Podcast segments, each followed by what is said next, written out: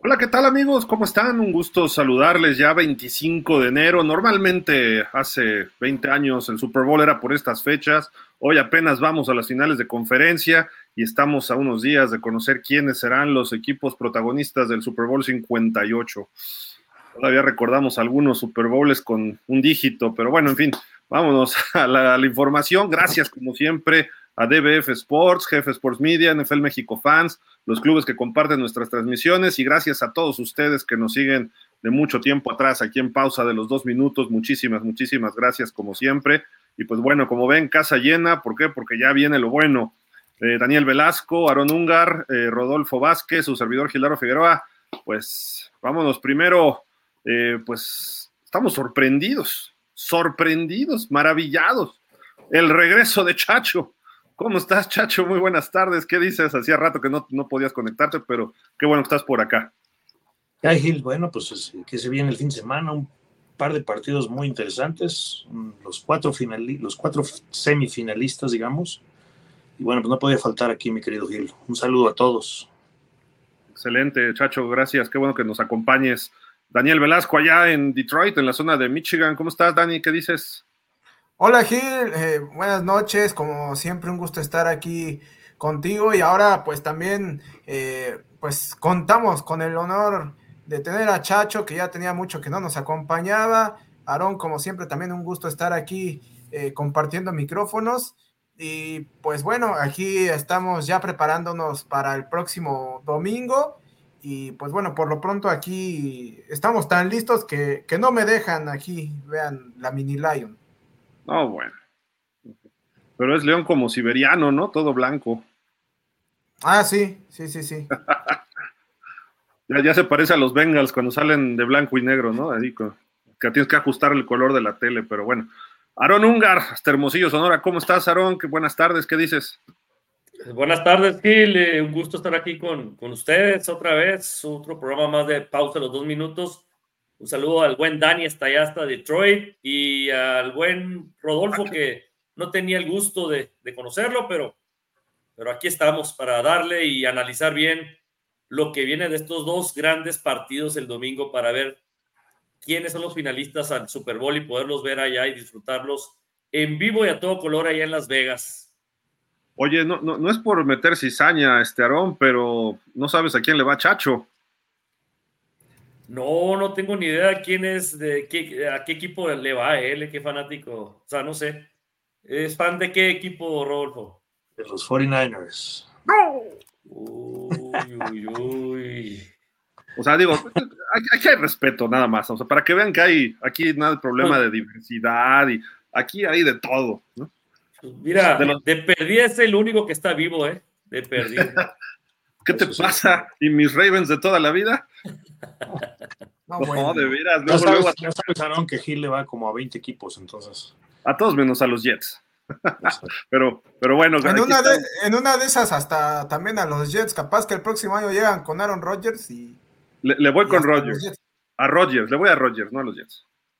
Pero ah, bueno. escogió el peor equipo, igual que Brett Favre, ¿no? Así, así no se puede, de veras. Pero bueno, oigan, pues hay bastantes temas, ¿no? Ya se salieron los finalistas para los NFL Honors. Está, bueno, los partidos a la vuelta de la esquina. Recuerden que hoy es previos, previews and picks, pero bueno, como no somos pochos, previos y pronósticos. Eh, por otro lado, también tenemos pues los duelos de coaches, sobre todo en la conferencia americana, va a estar muy interesante. También eh, pues hay muchos movimientos de entrenadores en jefe, ya se está cerrando el ciclo de este año de contrataciones. Quizá hoy, hoy hubo dos contrataciones, una ayer impactante, que bueno, eh, esperemos que ya ese equipo deje de cruzazulearla para no aplicar los términos, bueno, de chargerearla, ¿no? Ya hasta en Estados Unidos le dicen así, Jim Harbaugh llega a los Chargers y pues hoy hay dos contrataciones, ¿no? Entonces vamos a platicar de todo eso, pero primero, primero que nada, pues este es un mensaje para nuestros amigos Dolphins, ¿no? Esto, esto lo vieron ayer, pero dice, lo que debería ser en Miami, Justin Herbert y Jim Harbaugh, JH, los dos JH estarían ahí, pero no, en cambio llegó...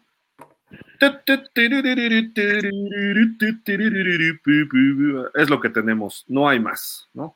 Pues ni modo, así los dos diciendo, pues aquí estamos, ni hablar. Otros años ahí causando penas en los Dolphins. Así que felicidades a los cuatro equipos finalistas. Seguramente los veremos más seguido por allá. Lo bueno es que Detroit tiene por ahí varios exjugadores de los Dolphins. Dan Campbell estuvo por ahí. Total, hay bastantes, bastantes cosas que, que eh, pues por ahí tener que destacar del equipo de los Lions. Pero bueno, vámonos ahora sí ya de lleno con lo que le truje Chencha, porque pues esto, ¿a quién le importan los Dolphins hoy?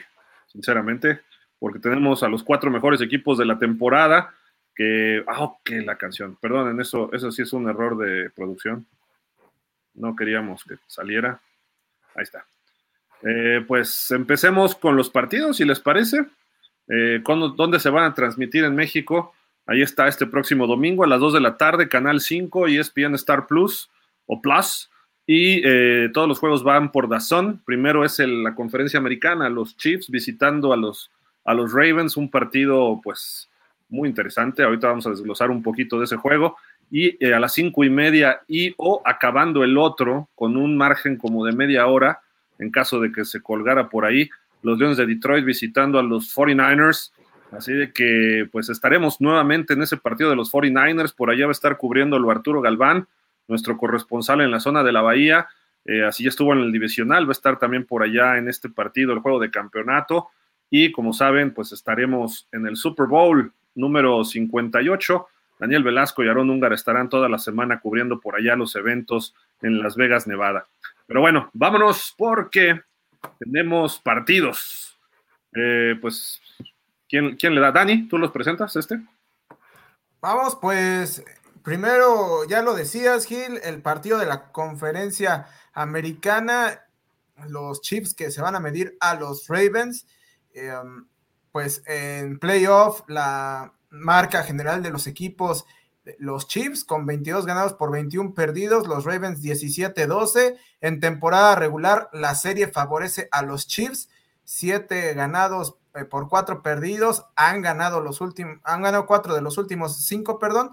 Eh, sin embargo, los Ravens ganaron el último enfrentamiento de temporada regular, eh, que bueno, ya hace un par de añitos, 19 de septiembre del 21, y en playoff la historia es diferente, solamente hay un partido entre ellos y ese único antecedente lo ganaron los Ravens eh, por marcador de 30 a 7 ya en el lejano 2011. Y pues para el partido de hoy, los Ravens salen favoritos por tres y medio puntos. El over-under es de 44 y medio. Creo que eh, va a ser un partido muy interesante en donde por momentos se impongan eh, las defensivas.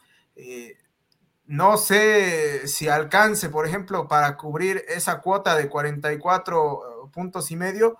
Eh, sin embargo, lo que sí considero es que será un partido bastante, bastante cerrado, en donde, pues, si bien los Ravens son favoritos, creo que los Chiefs, por otro lado, van a representar probablemente eh, el mejor parámetro para medir a estos Ravens, ya que eh, pues del lado de los Chiefs pesa la experiencia, son los actuales campeones eh, y ya se han visto en este escenario en múltiples ocasiones. Es cierto que al menos en cuanto a final de conferencia es la primera vez que están como visitantes cuando se encuentra el señor Mahomes, pero pues al final de cuentas, insisto, domina este escenario. Por otro lado, eh, Lamar Jackson, pues eh, no, no ha llegado a estas instancias.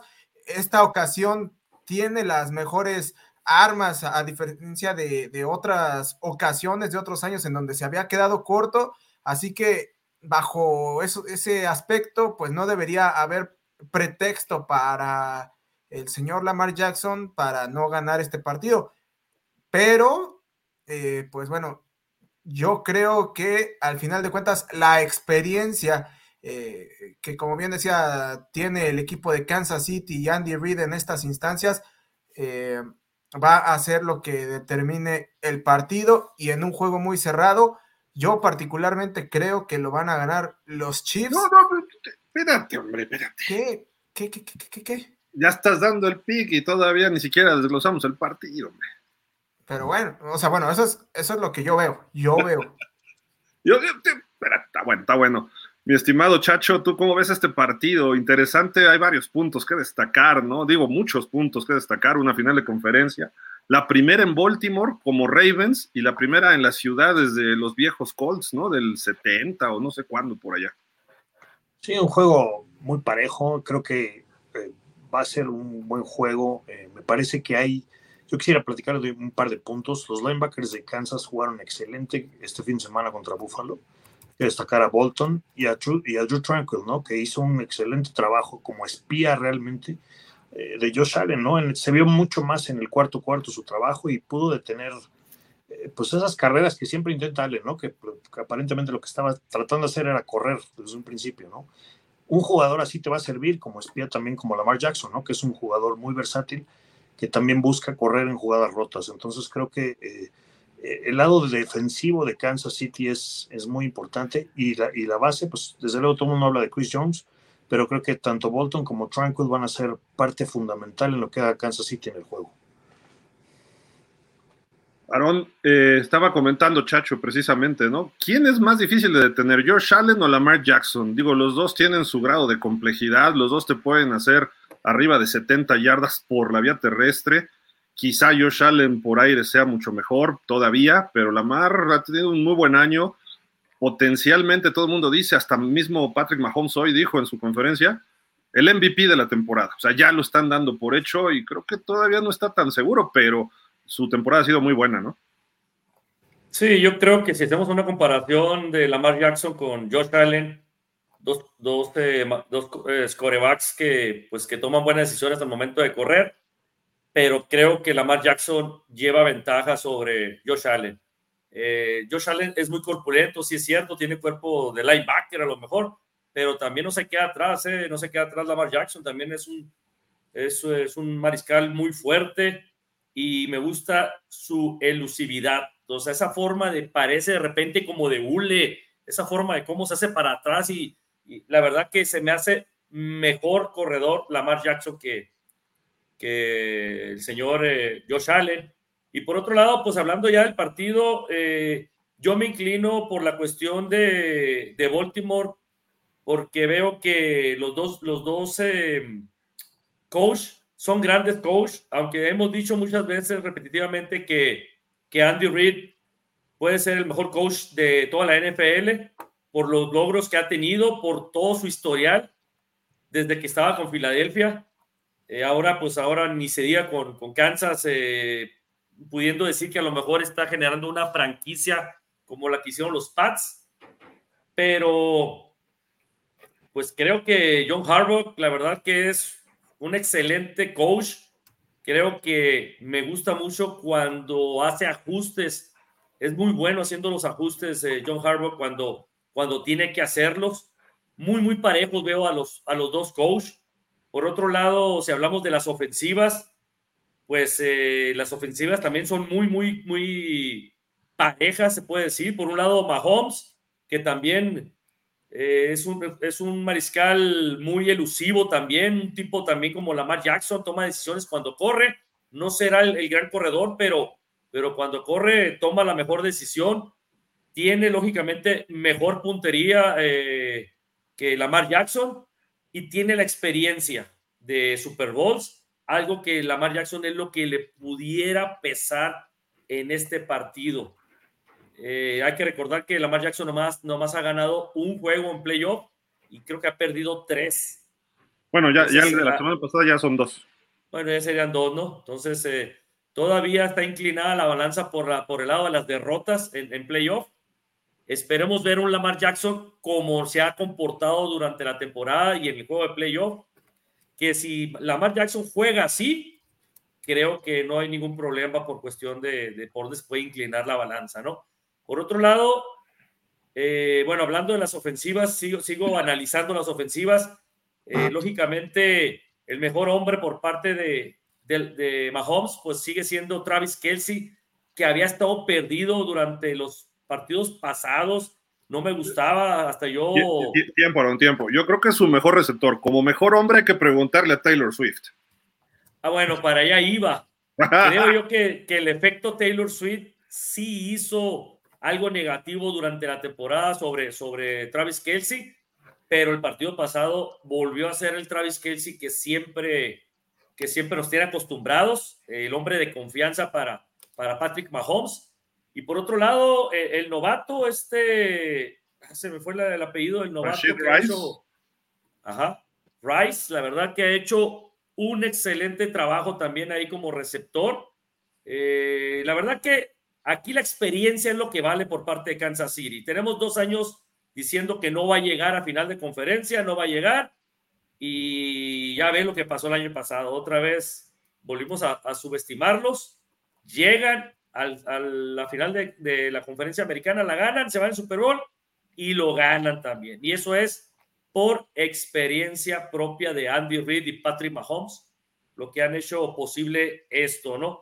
Por otro lado, veo a, unas armas, yo veo más armas por el lado ofensivo de, de, los Ravens. Creo que por este lado estoy viendo a un, a un Nelson Aguilar, que a lo mejor no se ha visto mucho, pero sigue siendo un receptor confiable. No se diga de Odell Beckham Jr., de Safe Flowers. La verdad, el novato este, la verdad que es tremendo receptor nos tiene sorprendidos eh, el ala cerrada, Likely, la verdad que ha hecho muy bien supliendo a, Mark Andrews, que por cierto ya está activo ahora sí, sin limitaciones, entrenó aguas porque el señor eh, John Harbaugh es especialista en hacer esquemas en donde a lo mejor puede involucrar a las dos alas cerradas al mismo tiempo. Imagínense a Likely y a Mark Andrews, ¿no? Que a lo mejor no va a entrar con ritmo, pero le va a servir este partido para en dado caso llegar al Super Bowl. Mark Andrews, que es tremendo all pro ¿no? en, cuestión de ala cerrada.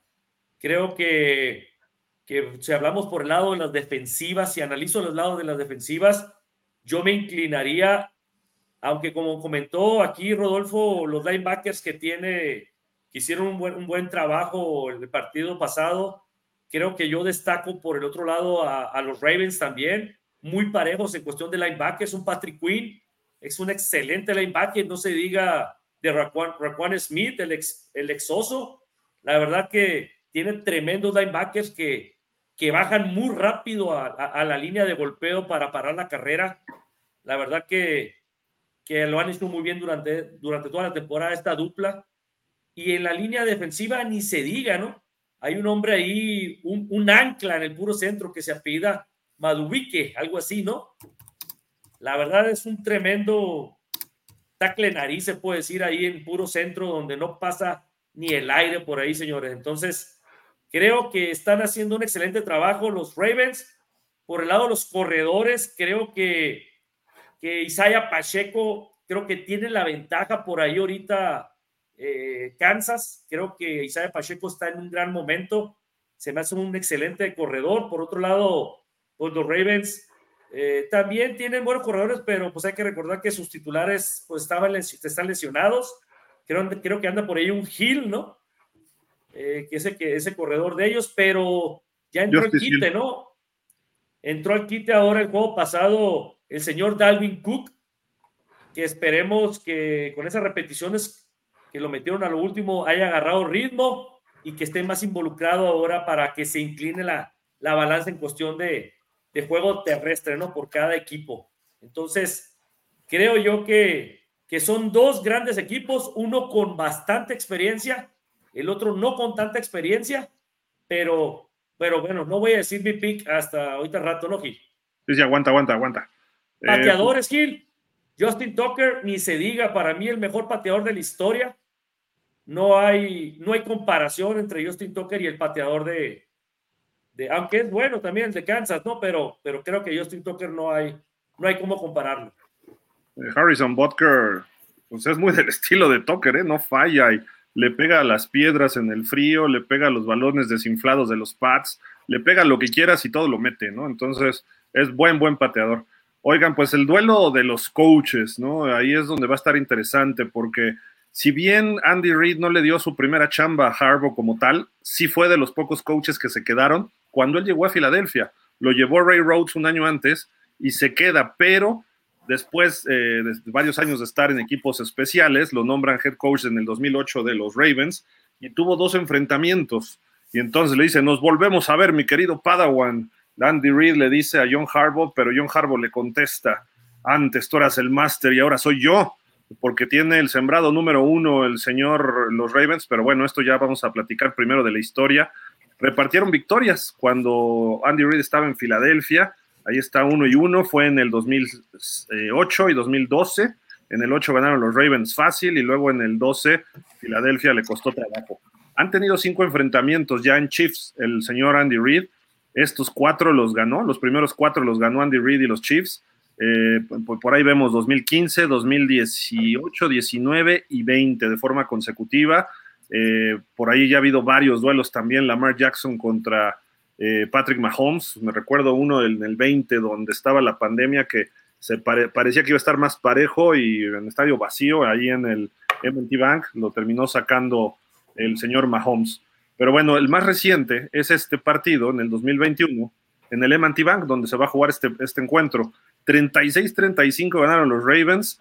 Eh, fue eh, pues prácticamente el partido donde pues nos queda esa imagen donde viene una cuarta oportunidad para sellar el juego y le dice John Harbaugh, le grita John Harbaugh, va cuarta oportunidad y una yarda y le grita John Harbaugh a Lamar Jackson, ¿qué quieres hacer? ¿Te la quieres jugar? Y Lamar Jackson, vamos por ella. Y Lamar Jackson corre, hace el primero y diez y deja entendido. bueno, ya no pudieron hacer nada los Chiefs, ¿no? Y ganan ese partido. Entonces creo que hay cosas interesantes que destacar, ¿no? Pero 4-1 están los Chiefs con Andy Reid sobre John Harbaugh y sus Ravens, más 1-1 antes en Filadelfia, ¿no? De Andy Reid, pero está muy interesante este duelo. Eh, pues ahora sí, Dani, eh, platícanos tu pick, ¿Qué, ves del partido, ¿no? ¿Qué ves de este partido? ¿Cómo se va a dar? ¿Qué, ¿Dónde están las claves? ¿Y quién va a ganar? Mira, yo eh, veo que el partido va a iniciar un poquito explosivo, ¿no? Creo que de entrada en la primera serie ofensiva ambos equipos van a anotar de siete puntos.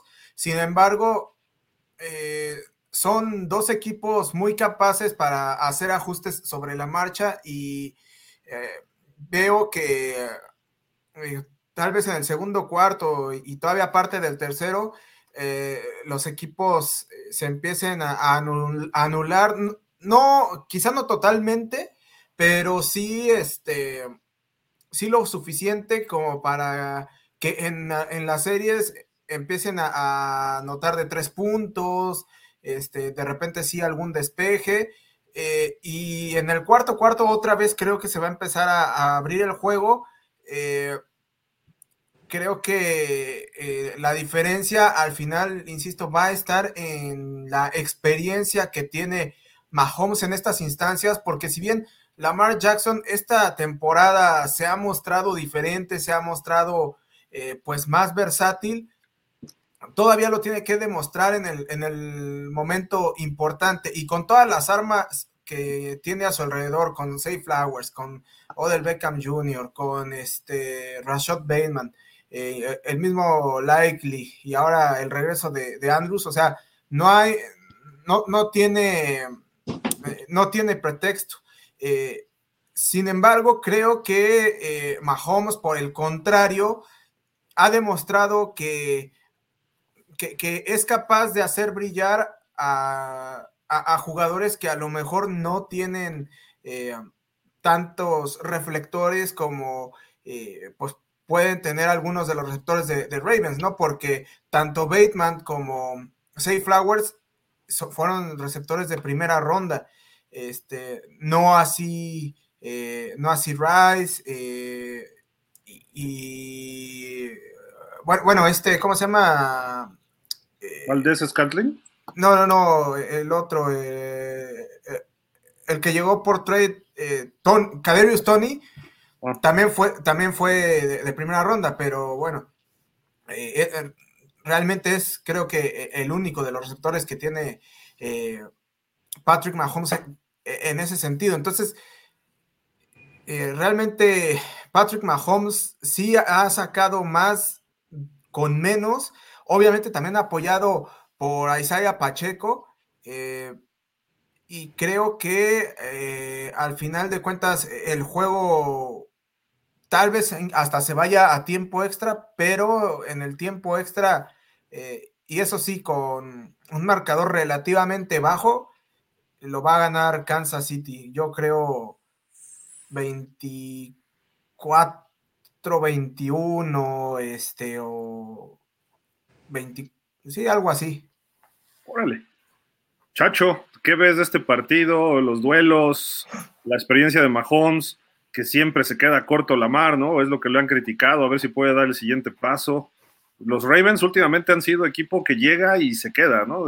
ya lleva un buen rato, 11 años sin ir al Super Bowl, pero sí ha, sido relativamente constante en playoffs, ¿no?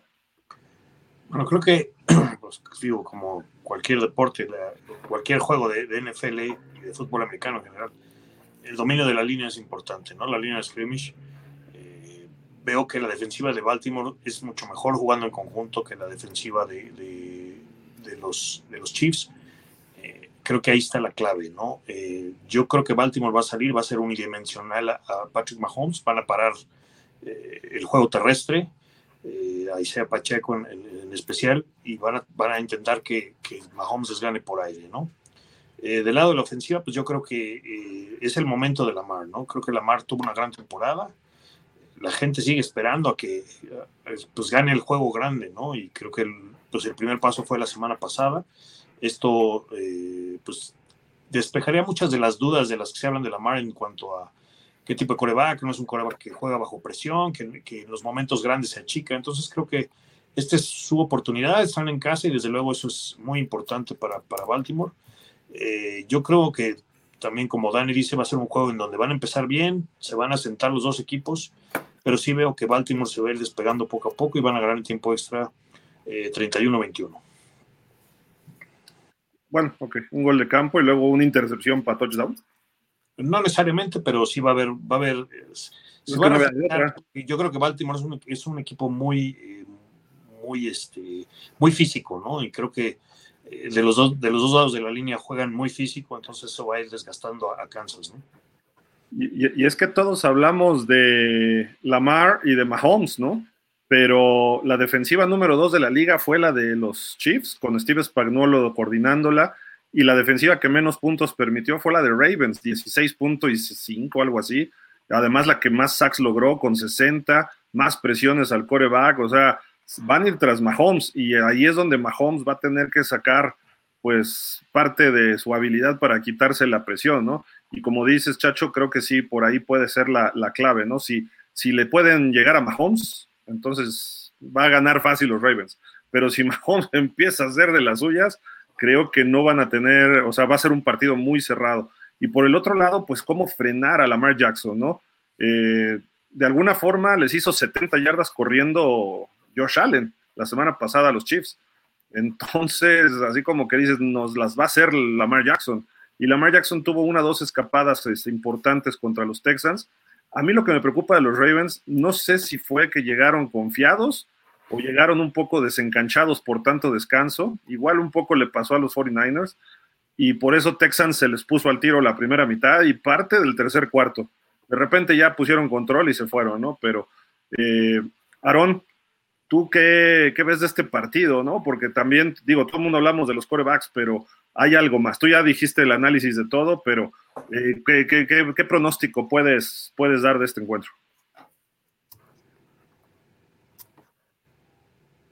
Mira, yo lo que veo en este partido, creo que sí va a cubrir ahí los puntos, 44.5 entre los dos equipos.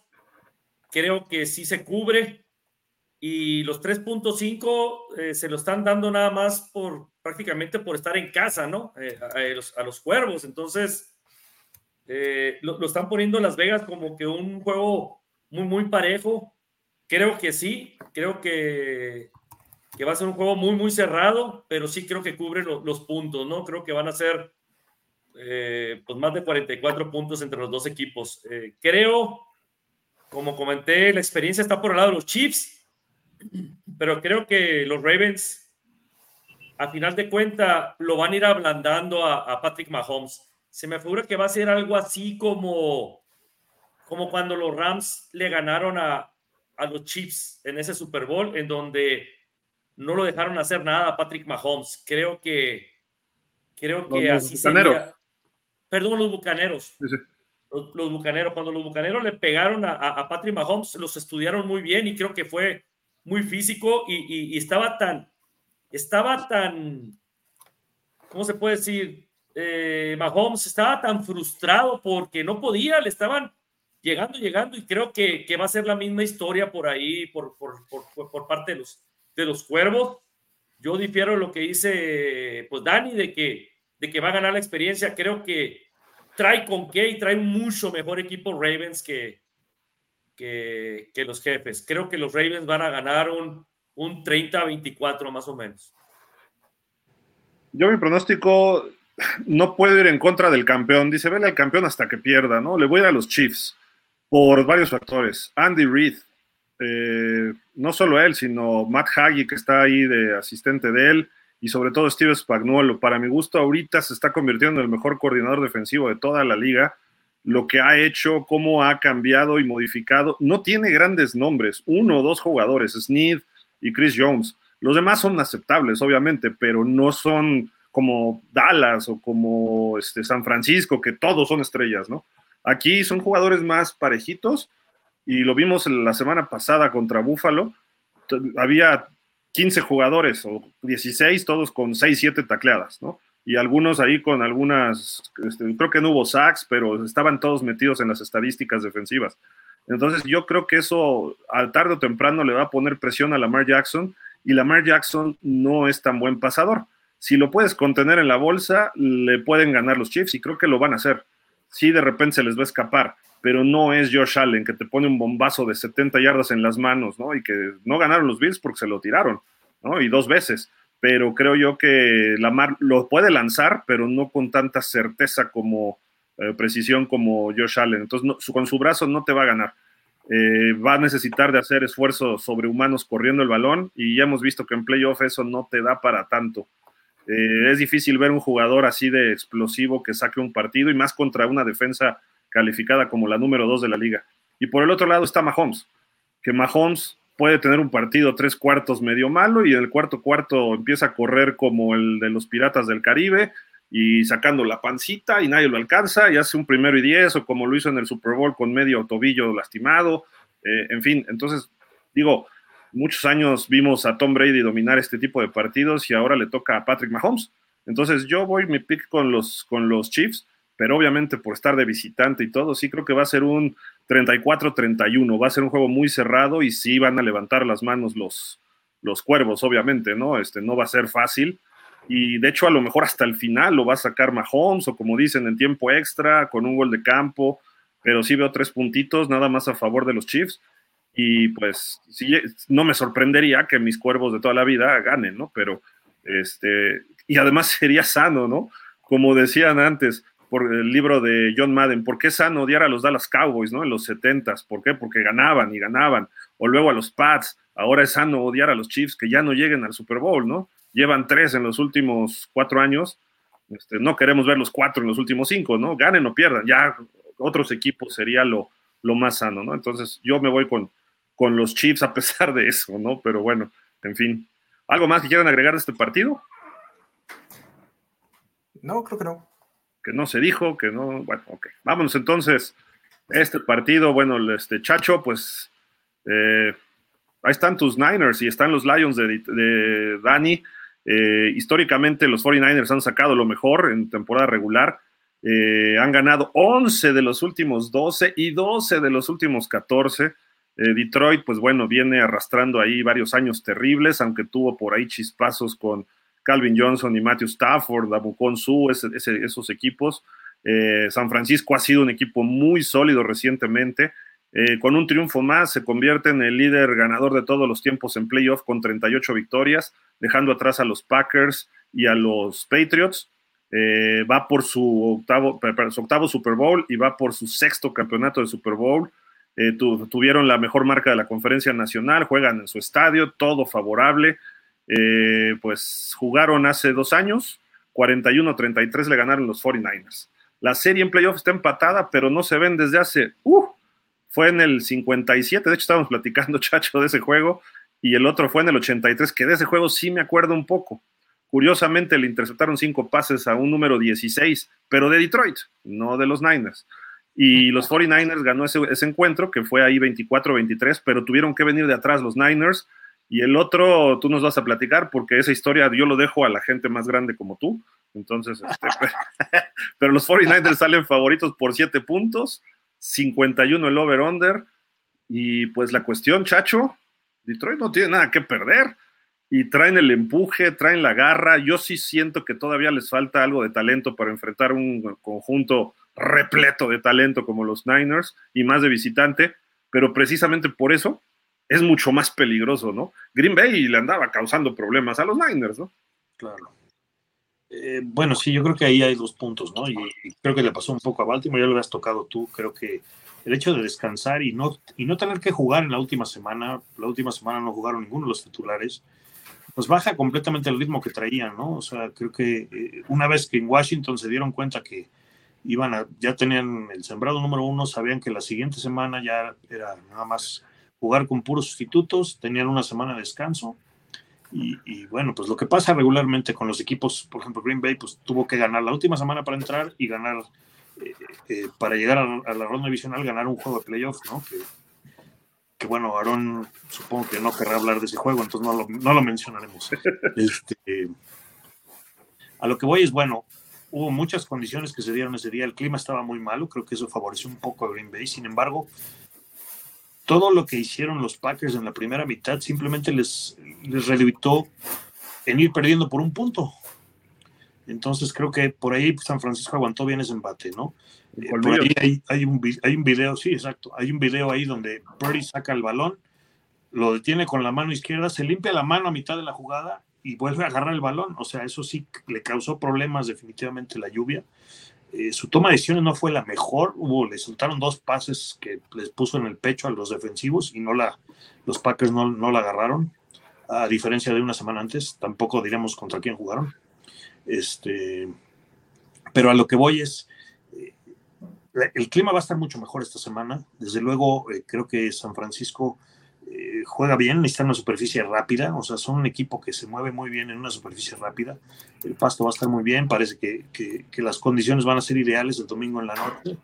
Y, bueno, pues eh, esperemos ver un cambio, ¿no? Creo que Detroit, pues obviamente, llegando al, juego de campeonato, pues cualquier equipo puede ganar, ¿no? estuvieron dos juegos en casa los Leones, les toca salir ahora para poder llegar a su primer Super Bowl en la historia. Y, bueno, pues eh, platicando un poco de la historia que, me dices, bueno, ya platicaste ese juego de, 83, donde los 49ers ganaron por un punto, pero pues hablemos un poco del, del 57 porque fue icónico para las dos franquicias, ¿no? Eh, el juego se jugaba en un estadio que está ahí en el Golden Gate Park, eh, que, se llama Keeser, que ya lo dejaron los 49ers en los 70s. Es más, el último equipo en ganar ahí fueron los Cowboys. una final de conferencia precisamente. Y bueno, ese juego en 57 lo que hizo San Francisco iba ganando 24-0, eh, empezando la segunda mitad, ¿no? Y pues por ahí se oía en, el locker que los jugadores de San Francisco se burlaban de los Leones. Los Leones de alguna manera salieron inspirados, regresaron y ganaron su único campeonato ese año, ¿no? Eh, llegando a la, a la, final de la NFL. Ninguno de los dos equipos volvió a playoff hasta que los 49 llegaron en 1970 a playoff, ¿no? Estamos hablando de 13 años donde se perdieron las dos franquicias entonces, este, creo que eh, pues ese juego fue icónico, ¿no? Entonces es complicado porque Detroit no, ha calificado tanto a playoff, pero pues será una rivalidad que viene desde hace muchos años, ¿no? Entonces, eh, creo que va a ser un juego intenso por los dos lados, pero bueno, si quieres platicamos ya un poco más de los detalles finos después, mi querido Gil. Sí, de acuerdo, de acuerdo. Pero bueno, a final de cuentas, ese, ese partido es de una historia muy, muy antigua, lo, que sí es, incluso el del 83, ¿no? O sea, no es nada de lo que podríamos decir. Fue el último campeonato, la semana siguiente Detroit le ganó a Cleveland y fue su último campeonato de los cinco que tienen. Eh, ganó todavía ni siquiera el Super Bowl. Y como dices, hasta la era del Super Bowl y entonces los, los Lions tienen exclusivamente dos, tres victorias desde la fusión de las ligas, ¿no? Y las dos más recientes que fueron hace dos y hace una semana. Entonces, estos Lions han sufrido, eh, les han robado algunos juegos también, Aaron, pero bueno, hoy te está lloviendo, Aaron, perdón, pero este, pero bueno, después le robaron a los Cowboys, o sea, se hizo justicia. Y después revuelto Pache Green Bay, ¿no? Entonces se fueron así echando uno al otro, ¿no? Pero bueno, eso estamos hablando del 14. Pero a final de cuentas, eh, interesante, ¿no? Lo que se viene en, este, en esta situación. Jared Goff conoce bien a los, a los 49ers, porque jugaba en los Rams. Eh, los últimos, creo que jugando de visitante está 2-2 contra los 49ers ahí, según lo que estaba leyendo hace rato, pero los últimos cinco no les ha ganado incluyendo ya el juego de hace dos años. Eh, entonces, pues va a ser muy interesante ver a Jared Goff, porque cuando le ponen presión, Aaron, se vuelve más malo que tú a Tongo Pues, eh, pues ya trae la experiencia de un Super Bowl, es la diferencia que yo veo contra el niño Purdy, ¿no? Entonces, sí, Purdy eh, será la sensación ahorita, el Mr. Irrelevant y lo que tú quieras, pero si, si, como comenté yo el programa pasado, si no está Christian McCaffrey ahí, la verdad, Purdy no, no aguantara la presión. La persona que le saca la presión a, Purdy es, se llama Christian McCaffrey, es un gran corredor. Y creo que, que por la cuestión que dices tú de, los, de los corebacks, eh, está parejo, está parejo, estamos iguales, lo que estamos hablando de lo que estábamos hablando de Kansas City. Tiene la experiencia, por este lado Jared Goff, pues ya tiene la experiencia de un Super Bowl y por otro lado pues el muchacho eh, Purdy no, no tiene todavía eh, un Super Bowl al que haya llegado, ¿no? Entonces, creo que ahí es donde le puede pesar a, Brock Purdy, aún así que esté acobijado y que tenga un gran equipo a su alrededor. Eh, lo vimos la semana pasada. Sí es cierto, estaba pues lloviznando, de este, a lo mejor también ahí como que se puso un guante y no, no, no, no le gustó, se lo quitó entonces, eh, creo yo que la presión de ir a un Super Bowl, a la antesala de un Super Bowl, creo que es, ahí donde le puede pesar a, a Brock Purdy y puede cometer errores. Estas dos intercepciones que se le fueron de las manos a Green Bay, hubiera cambiado totalmente el partido y no estuviéramos hablando ahorita de que los Niners están en, en final de conferencia. Entonces, Aguas, sí es cierto, Tenían tres semanas los Niners sin jugar, el equipo titular. ¿Por qué? Porque descansan en la última semana, en la semana 18, descansan la semana que les toca descanso en, la, ronda de, comodines. Y la tercera semana, pues es cuando ya están practicando para enfrentarse a los, a los Packers en el juego divisional. Entonces son tres semanas que a veces sí cierto, afecta mucho al equipo de que vas, pierdes el ritmo, ¿no? De cómo, de cómo ibas. La ventaja ahorita es que probablemente ya hayan agarrado ritmo otra vez con el partido este pasado contra los Green Bay Packers y, jugar en casa, pues creo que tienen mucha ventaja. Sí se me hace siete puntos, creo yo que va a ser un juego más cerrado, ¿eh? No creo que, que ganen arriba de siete puntos los, los Niners pesar de que son favoritos y están en su casa, pero estos Leones son muy aguerridos y también son muy físicos. Dan Campbell es, una persona muy agresiva. Eh, no tiene nada que perder los Leones realmente. Este, ya donde llegaron las instancias, ya es mucho lo que, lo, que han avanzado y, sin presión. Y, y, lo agresivo que es Dan Campbell, no lo dudo que se le esté jugando de repente en cuarta o haga jugadas pues como, como la que se acostumbra con Dan Campbell, ¿no? Entonces, eh, aguas con los Leones. Yo, si tendría que apostarle, pues sí le apuesto a los Niners, la verdad. Me gustaría que ganaran los Leones por su afición. Me gustó ver cómo la afición estaba muy comprometida ahí con su equipo ahí en Detroit. Se lo, se lo merece, se lo merece Detroit, pero pues esto no es de merecer. Es de ganar en el campo y creo que los Niners pues van a, van a ganar, pero por, por muy poco margen, ¿no? Creo que los, los Niners pueden irse con la victoria a lo mejor un, un 24, un 24 a 21 pudiera ser. Oye, Dani, no hay pronóstico de lluvia, 4% de probabilidad que haya lluvia, sí, habrá algo de viento, pero leve, humedad 77% en la noche ahí en Santa Clara, o sea, va a haber buen clima, ¿no? aunque sí va a estar medio frillito por ahí de los 12 grados. Digo, para Detroit, eso digo, aunque jueguen en estadio techado, es. Ah, ¿qué pasó, Eso es. Salir en mangas. Eso es primavera, eso. Por eso, por eso. Oye, Dani, pero fíjate que la última vez que visitó Dan Campbell ahí a San Francisco, por ahí está saliendo un video, estaba como a la cerrada de los Giants. Tenían una ventaja de 38 a no sé cuánto en Candlestick Park y un tal Jeff García y un Terrell Owens, me parece, sacan ese partido 39-38, aunque también se lo roban a los gigantes. ¿O no, chacho? Ah, era interferencia, por Dios. Aunque no. Pero bueno, eh, y, hace un berrinche él que hasta patea un casco y casi le pega el casco a, un asistente. O sea, es un jugador, era un jugador muy fuerte. Luego le tocó también los años, el año del 0-16. La historia de Dan Campbell sí que él está atrayendo esa atención de todos los medios, de los fans, y eso le ha quitado presión a muchos, entre ellos a Jared Goff. ¿no? Eso es lo que hace un buen coach. La presión la cargo yo y los jugadores están más relajados y además lo siguen. Eh, es, el coach que todos quisiéramos tener, ¿no? Este, digo, la verdad, porque es se, dedica a ti, jugó, sabe lo que quieren los jugadores. Eh, es el tipo Mike Bravel, como era Bill Cower, de esos este, aguerridos, ¿no? Me, gustan esos coaches, ¿no? ¿no? como otros que traen sus lentecitos y se quedan así, y, el Madden me dijo que jugara tal cosa, eh, los analytics, etcétera, ¿no? Pero bueno, en fin, digo, habría que, había que decirlo y se dijo. Pero bueno, Dan Campbell, este, y lo peor es que lo tuvimos en Miami, pero bueno. Dani, platícanos la historia de los Lions y por qué pueden ganar los Lions, aunque todo parece en contra de ellos.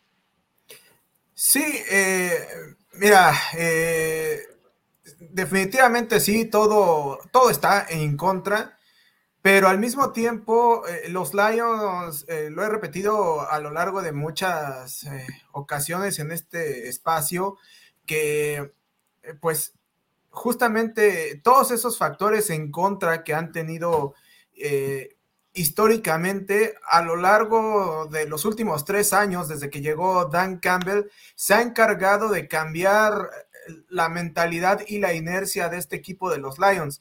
Eh, ya lo vimos la temporada pasada, se quedaron a nada de, este, de, entrar a los playoffs y aún sabiendo que ya estaban fuera de playoffs, fueron a Lambeau Field este, y eh, con, mucha, con mucho orgullo deportivo, no solo ganaron, sino que eliminaron a los Packers este, y le dieron una despedida a Aaron Rodgers que será memorable, ¿no?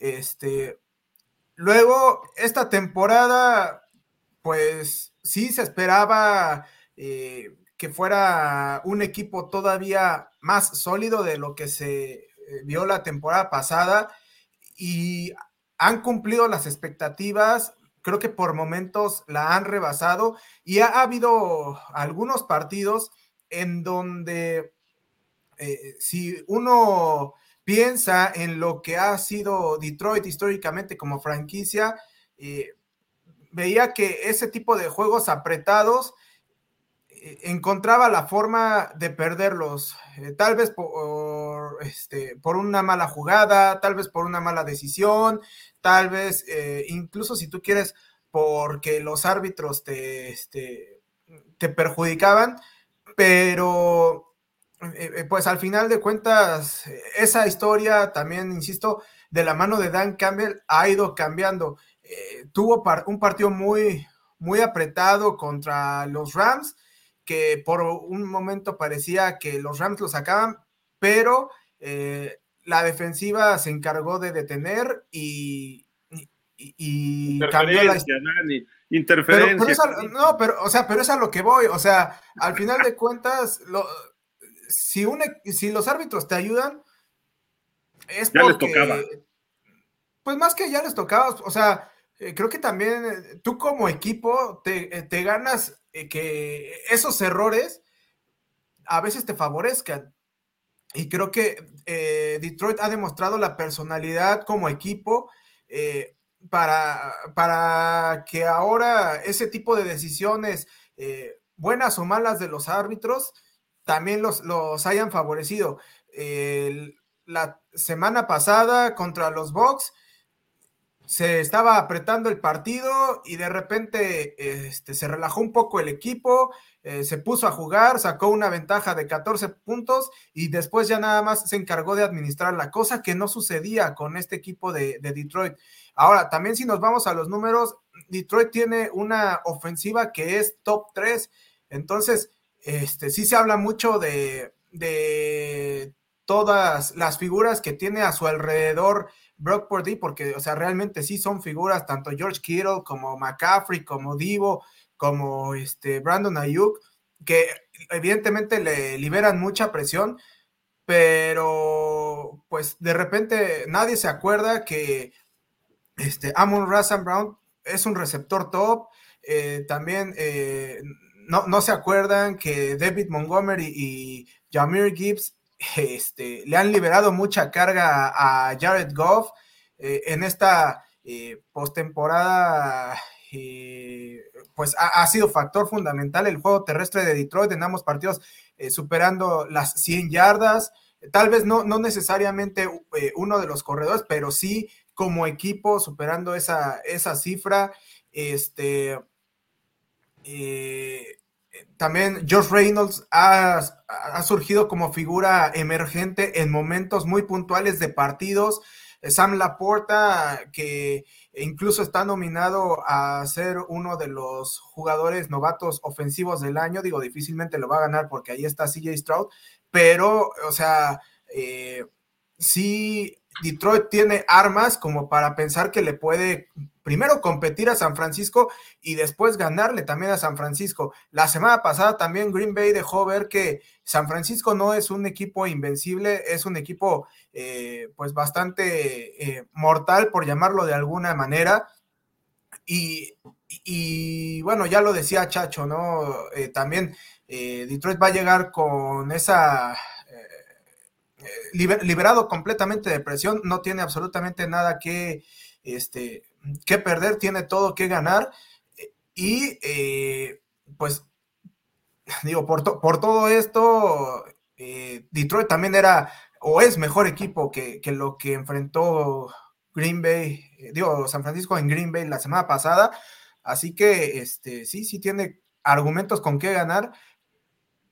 Incluso yo dije que si Green Bay ganaba ese partido de la semana pasada, el partido eh, en no en cuanto a dificultad per se, porque sí, San Francisco es mejor equipo que, Green Bay, pero tal, tal vez en cuanto a complejidad, iba a ser más complejo jugar eh, de local para, para Detroit, porque ellos eran los que tenían toda la presión y el equipo que llegaba sin presión era, era Green Bay, además de que es un rival divisional, eh, y, todos esos factores hacen todavía más, más difícil enfrentar un partido así que para, que para Detroit de por sí ya tiene eh, tintes de históricos, ¿no? Y ahora, eh, liberado todo, de toda esa presión, la presión va a recaer en, San Francisco de responder a la expectativa que Kyle Shanahan en los momentos importantes eh, también se ha quedado corto. Entonces, este, pues creo que Detroit va a llegar, le va a hacer un muy buen partido a, San Francisco. Eh, y yo sí veo a Detroit dando la sorpresa en, San Francisco. ¿Cuánto? Creo que incluso también en tiempo extra. Del programa, porque. Tiempo, e, yo creo que tiempo extra, pero yo veo un partido eh, por ahí de 27, eh, de 30, 33, 30, por ahí así. Mira, yo estoy viendo el calendario de los Lions, no le ganaron a nadie relevante en la temporada, ni siquiera en los playoffs. Mis Rams van creciendo, jugaron bien, están haciendo esfuerzos, este equipo a futuro va a ser bueno y están aprendiendo y Detroit les lleva un año o dos de ventaja. Luego Tampa, pues es Baker Mayfield, te da uno bueno por uno malo, ¿no? y salió con las intercepciones. Eh, San Francisco. ¿Quién se compara a San Francisco?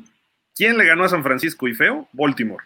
Y Baltimore le puso una paliza de su tamaño a los Leones. Entonces, yo no creo que Detroit haga la hombrada. Aquí se acaba su temporada. Por mucha motivación que traigas, llega el momento en que encuentras un tope. San Francisco le sacó el juego en el cuarto cuarto a Green Bay con todo y la lluvia y todo. La única serie ofensiva, bueno, hicieron dos, pero esa la que hicieron al final, cuando quisieron, movieron el balón. McCaffrey también, cuando se quiso aplicar, logró el otro touchdown. Hasta Dre Green los atravesó ahí, robó pases. Digo, Jordan Love los regaló uno, bueno, los dos, malos pases de él. Que a lo mejor si hubiera jugado bien Jordan Love, otro gallo hubiera cantado, ¿no? A pesar de todo. Pero los Niners, no sé si van a ser campeones o no del Super Bowl pero yo creo que este partido sí lo ganan y lo van a ganar como lo hicieron a los Packers hace cuando llegaron al Super Bowl. Los barrieron, los barrieron. Entonces, yo no veo, a, lo mejor Detroit saque el corazón y cierra el partido, pero no me refiero tanto que sea escandaloso, no, no va a ser un 62-7. Este, ni Dios lo quiera, eso nada más un equipo lo logra. Pero este, a, a final de cuentas, creo que puede ser un 30-20, algo así pero se va a ver una superioridad Niner por todos lados. ¿Y por qué? Porque también Kyle Shanahan, y tú no me dejarás mentir, este chacho, la presión ya está sobre de él y sobre de Purdy. O sea, así como se están acabando a Tua en Miami muchos y otros lo adoran y unos lo aman eh, y otros lo, odian, perdón, este, con Purdy es lo mismo, las críticas están muy fuertes ahí para ellos y si no dan el ancho, se les van a ir encima. O sea, si pierden con Detroit, hasta pudieran pedir la cabeza de Shanahan a ese grado, ¿eh? eh y de Purdy, bueno, van a decir, pues está chavito, sí, pero les dije que no puede. Entre ellos, yo soy uno de sus críticos, pero he visto una evolución muy buena de Purdy. Además, usando ese número y el honor a quien lo usa, pues bueno, obviamente el muchacho tiene futuro, ¿no? Mientras tanto, Goff es el de Montana, ¿no, chacho? Creo, ¿no? Exacto. O sea, va a ser un Marino Montana, este, me quedo con el número 13, que le va a ganar al 16, pero bueno, este, a final de cuentas, eh, otra pregunta rápida, ya más allá de los pronósticos, que creo que ya los dimos todos, ¿no? ¿O no? A Chacho, bueno, ni le pregunto. Niner, supongo, ¿verdad? Ah, por supuesto.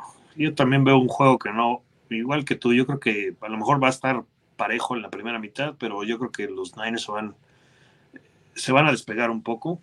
Yo creo que sí cubren eh, el spread y me parece que los profundos de, Detroit es lo que me preocupa de esa defensiva, ¿no? Y creo que van con muy buen, un gran cuerpo de receptores.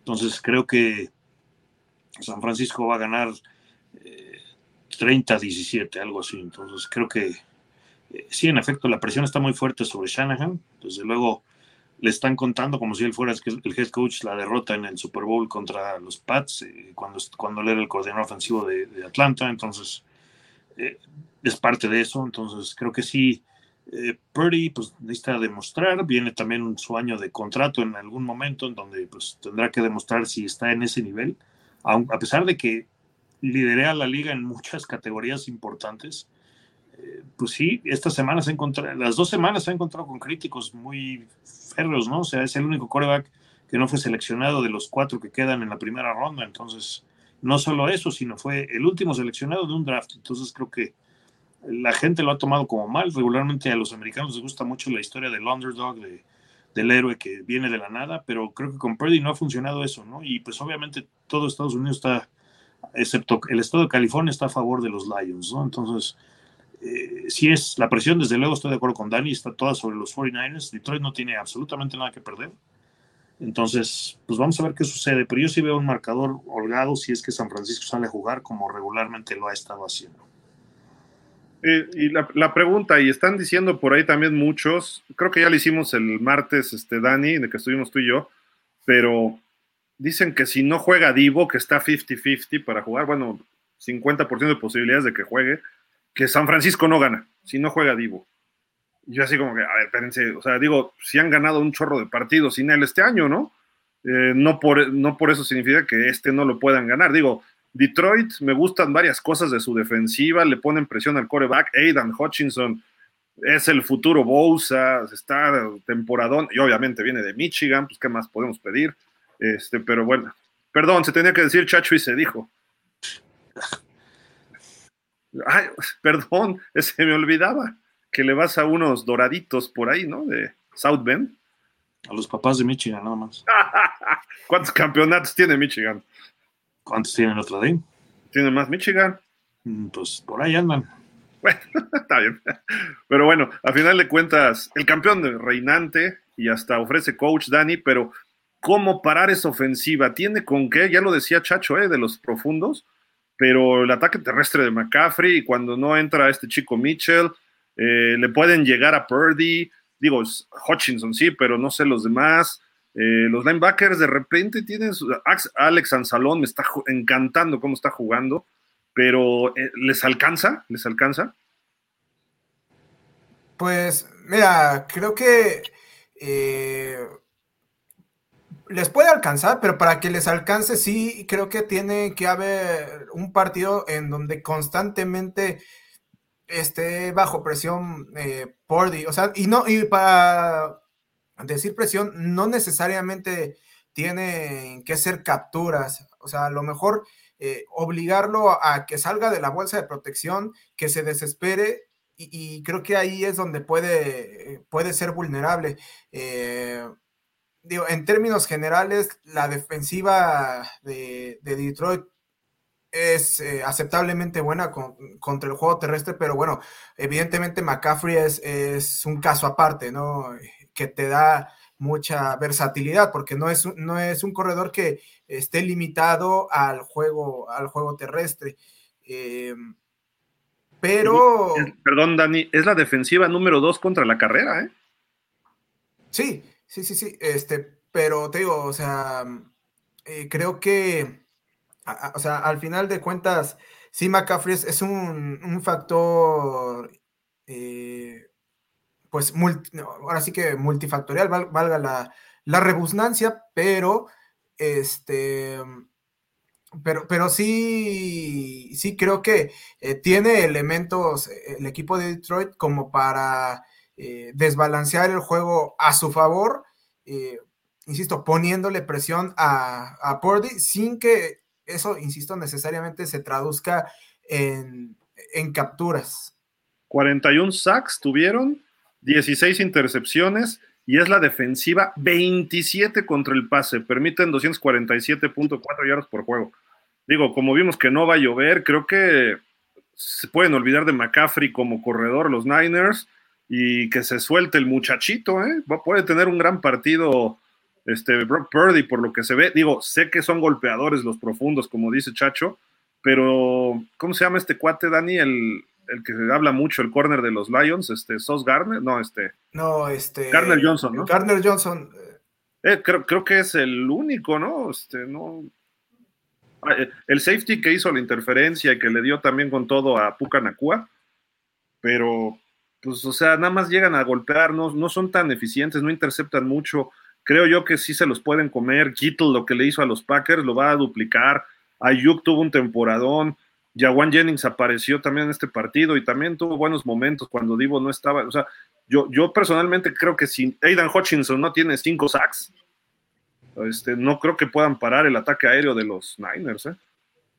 Sí, no, o sea, eh, sí, sí es un equipo que por la vía aérea y sí permite, permite muchas yardas, pero bueno, por otro lado, te digo, tiene la ventaja de que al mismo tiempo es una de las ofensivas eh, top de la liga y entonces de alguna manera esa parte se puede compensar. Eh, por eso digo que más que más que preocuparte por los eh, por el ataque aéreo de San Francisco, que sí es un ataque de, muchas cabezas, tienes que eh, preocuparte por ponerle presión a Pordy para obligarlo a cometer el error y obviamente a ser eficiente tú ofensivamente.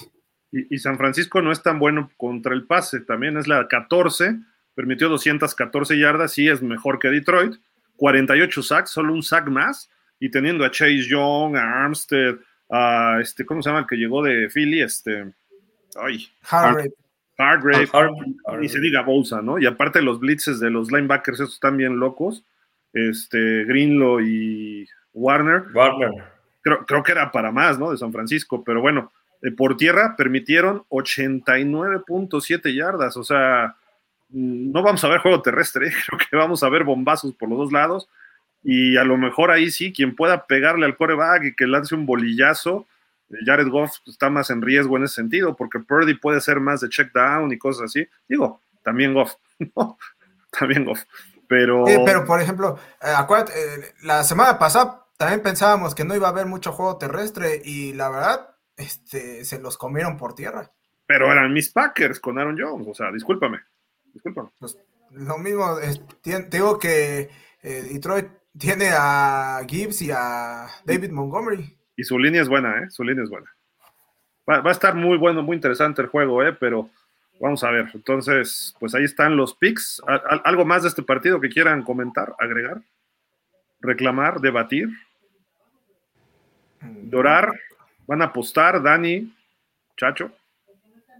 No, no, mira, si fuera, si fuera con los Jaguars, pues sí, ¿no? Porque los Lions es el, los Lions es mi equipo adoptado. Pero, mi equipo de toda la vida son los Jaguars. Mira, yo apuesto por Miami y es mi equipo adoptado. Siempre he ido a los Ravens. No, bueno, por Dios. A los Oilers, ¿no? Ya no existen. O sea, podrías haberte abstenido de ese comentario, ¿eh? O sea, no, no hay que sacarlo. Pregúntale de los Titans a Dani que este año volvieron a eliminar a los Jaguars. no, bueno, pues, pero mira, el karma los alcanzó al final a los Titans. sí, cómo dejan ir a Mike Bravel. Ahorita hablamos de los coaches, pero bueno, hablando de teorías de conspiración, esto es lo que se dice. El Super Bowl que todo el mundo quiere, Baltimore contra Detroit. Nadie quiere ver a Kansas ni a San Francisco. ¿Por qué? Porque son dos equipos que han estado en Super Bowl recientes, Kansas ha ganado, es el campeón, etcétera, ¿no? Luego el Super Bowl que todo el mundo piensa que va a ser los Ravens contra los Niners. Otra vez, como el Super Bowl que fue 46 bueno, y cuidado, ¿eh? porque también se les puede ir la luz, no sé. Y luego el Super Bowl que tiene este, pronosticado, bueno, no, escrita la NFL, ¿no? En su script, Kansas contra Detroit, según dicen, ¿no? Los conspiras, conspiranoicos, ¿no? Pero bueno, a final de cuentas ahí está esto que salió hoy. Eh, si San Francisco llega, son, eh, pues va a ser importantísimo, este chacho, rápido ya antes de que te nos vayas, porque para ellos es una revancha de sus dos derrotas de Super Bowl, ¿eh?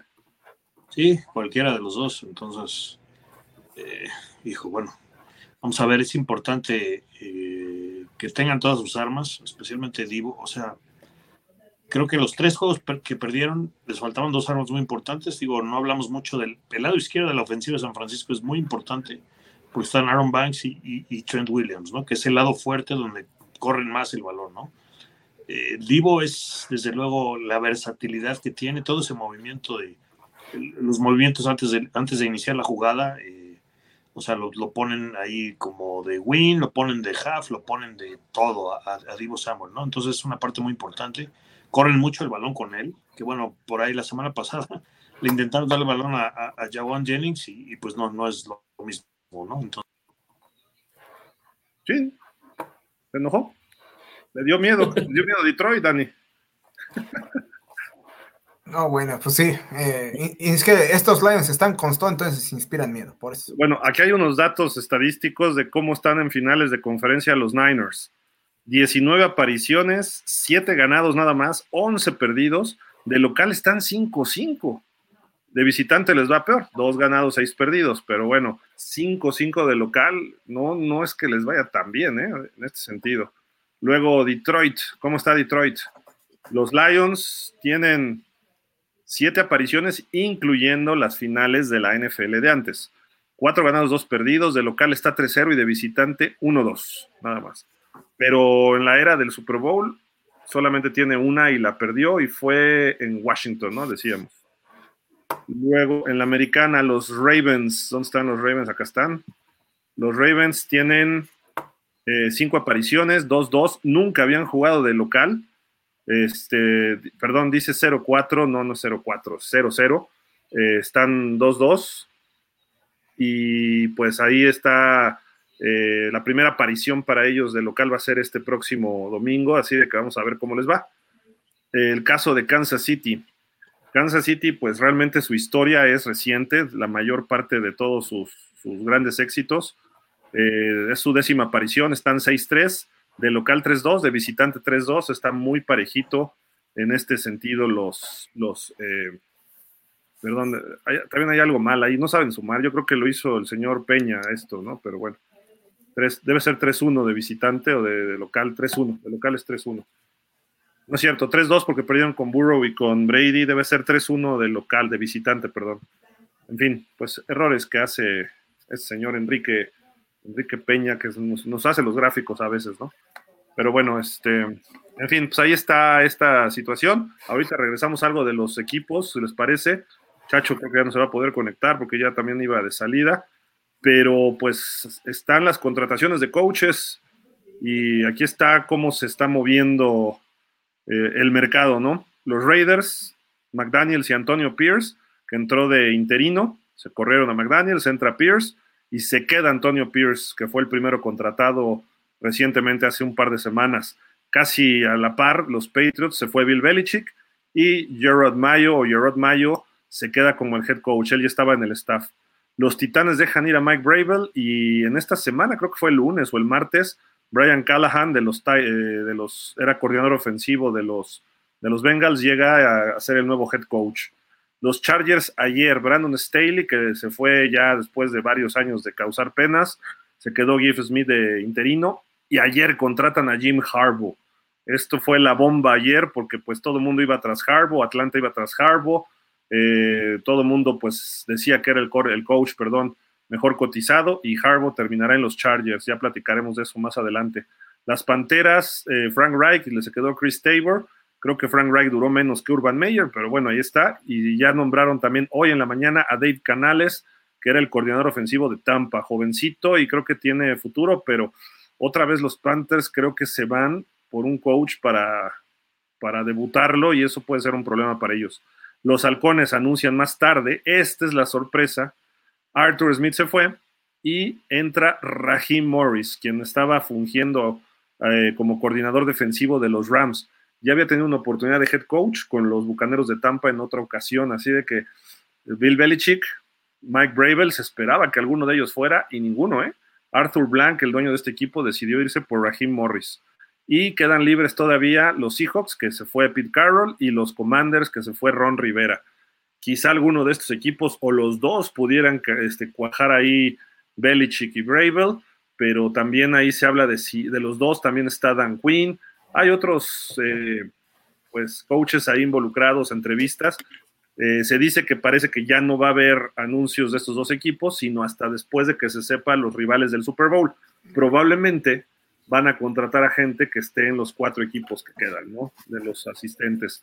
Entonces habrá que, ver, porque justo además la próxima semana hay una ventana para los equipos que lleguen al Super Bowl de entrevistarse otra vez y de los que perdieron, obviamente ya están disponibles para que los puedan entrevistar. Entonces, a lo mejor ni Bravel, ni Belichick, ni Quinn eh, agarran equipo este año, sino Quinn se queda como coordinador defensivo de tus Cowboys, Aaron. Y aunque se, dice que es el favorito en Seattle, pero habrá que esperar, ¿no? y Bravel a lo mejor ni siquiera agarra chamba, se va un año sabático y Belichick a lo mejor ya no regresa, ¿eh? O sea, si no lo agarra Washington, yo no creo que Seattle se lleve a, Bill Belichick, pero bueno, habrá que esperar una semanita más por ahí. No sé cómo vean ustedes estas contrataciones. Este, Aaron, lo de Harbaugh, lo de Belichick y Bravel que están todavía sin chamba. ¿O qué te sorprendió de todas estas contrataciones? Lo que tú nos quieras platicar.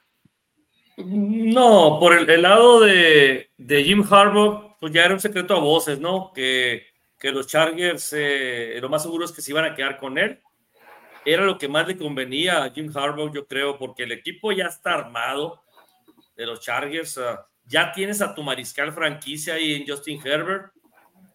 Creo que tomó la mejor decisión Jim Harbaugh en, irse a, los Chargers. Ese para mí no es sorpresa Probablemente Raheem Morris sería la sorpresa para mí eh, en, el equipo de Atlanta, haberlo agarrado como, como head coach.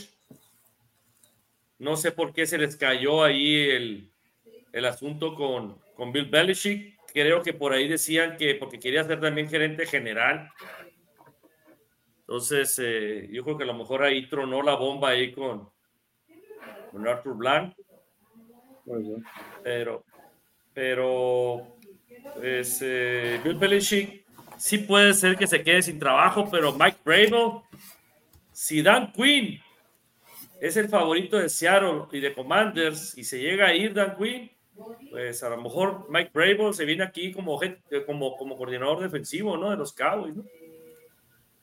Yo creo que Brable no se iría de asistente ahorita, ¿eh? Se esperaría, bueno. Yo, yo creo que mejor diría, me espero un año. Eh, yo, bueno, yo creo, ¿eh? O sea, no necesariamente es que así vaya a ser.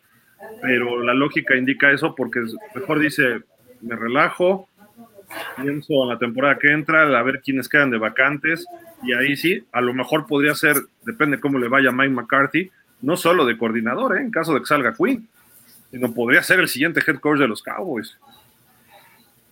Pero, por ejemplo, ahí, ¿tú crees que eh, por la personalidad de Bravel encaje en los Cowboys? O sea, tomando en cuenta que es también un, head coach que difícilmente se vaya a dejar mangonear. Digo, McCarthy sí, pero Bravel no creo. Puede ser, ¿eh? puede ser, es un factor, habrá que, esperar, ¿no? Pero eh, también, sabes, él jugó en Pittsburgh. Tomlin está en su último año. Eh, McDaniel creo que nada más firmó por tres años en Miami. Pudiera ser algo atractivo los Dolphins, a ver cómo se desarman este año. Eh, probablemente no, no dé para más el equipo, esperemos que sí, pero entonces también ya está como Dallas. Si llegas a playoff y no, y no calificas más allá, no ganas un partido, no es, no es lo, que se espera, ¿no? Eh, entonces ah, creo que va a haber buenas vacantes para Mike Bravel el año que entra, o factiblemente pudiera haber vacantes, ¿no? Entonces, así de que decir, ¿sabes qué? Ahorita me desespero y me voy de un coordinador defensivo, yo no lo veo, ¿eh? Yo no lo pues veo. Ahí está, ahí está Ben Johnson también, ¿no? De los Lions, en caso de que pierdan el domingo los Lions, pues ahí está cotizado el muchacho, el coordinador. Él se habla para Washington, ¿eh? Ajá. Entonces yo creo que por eso Washington no ha anunciado nada todavía, porque está eh, todavía con un partido ahorita y luego vienen dos semanas para el Super Bowl, entonces ahí podría ya hacer cualquier negociación. Y, este, y lo pueden anunciar desde antes incluso, pero muchos equipos mejor dicen, se aguantan hasta después del Super Bowl. Pero la lógica es que Seattle y Washington van a tener a alguien de los cuatro equipos que están involucrados ahorita. ¿eh? Si, es de los que pierden, a lo mejor ahí este, sería la, cuestión. Creo que Dan Quinn pudiera ser más factible en Seattle, pero en fin, digo, así se están moviendo y estaremos reportando el lunes también, eh, pues a lo mejor ya se anuncia alguna contratación, ¿eh? porque ya se tiene todo planchado, nada más es, se eliminaron a tu equipo, ya, órale, lo anunciamos, lo, filtran algún periodista y se acabó.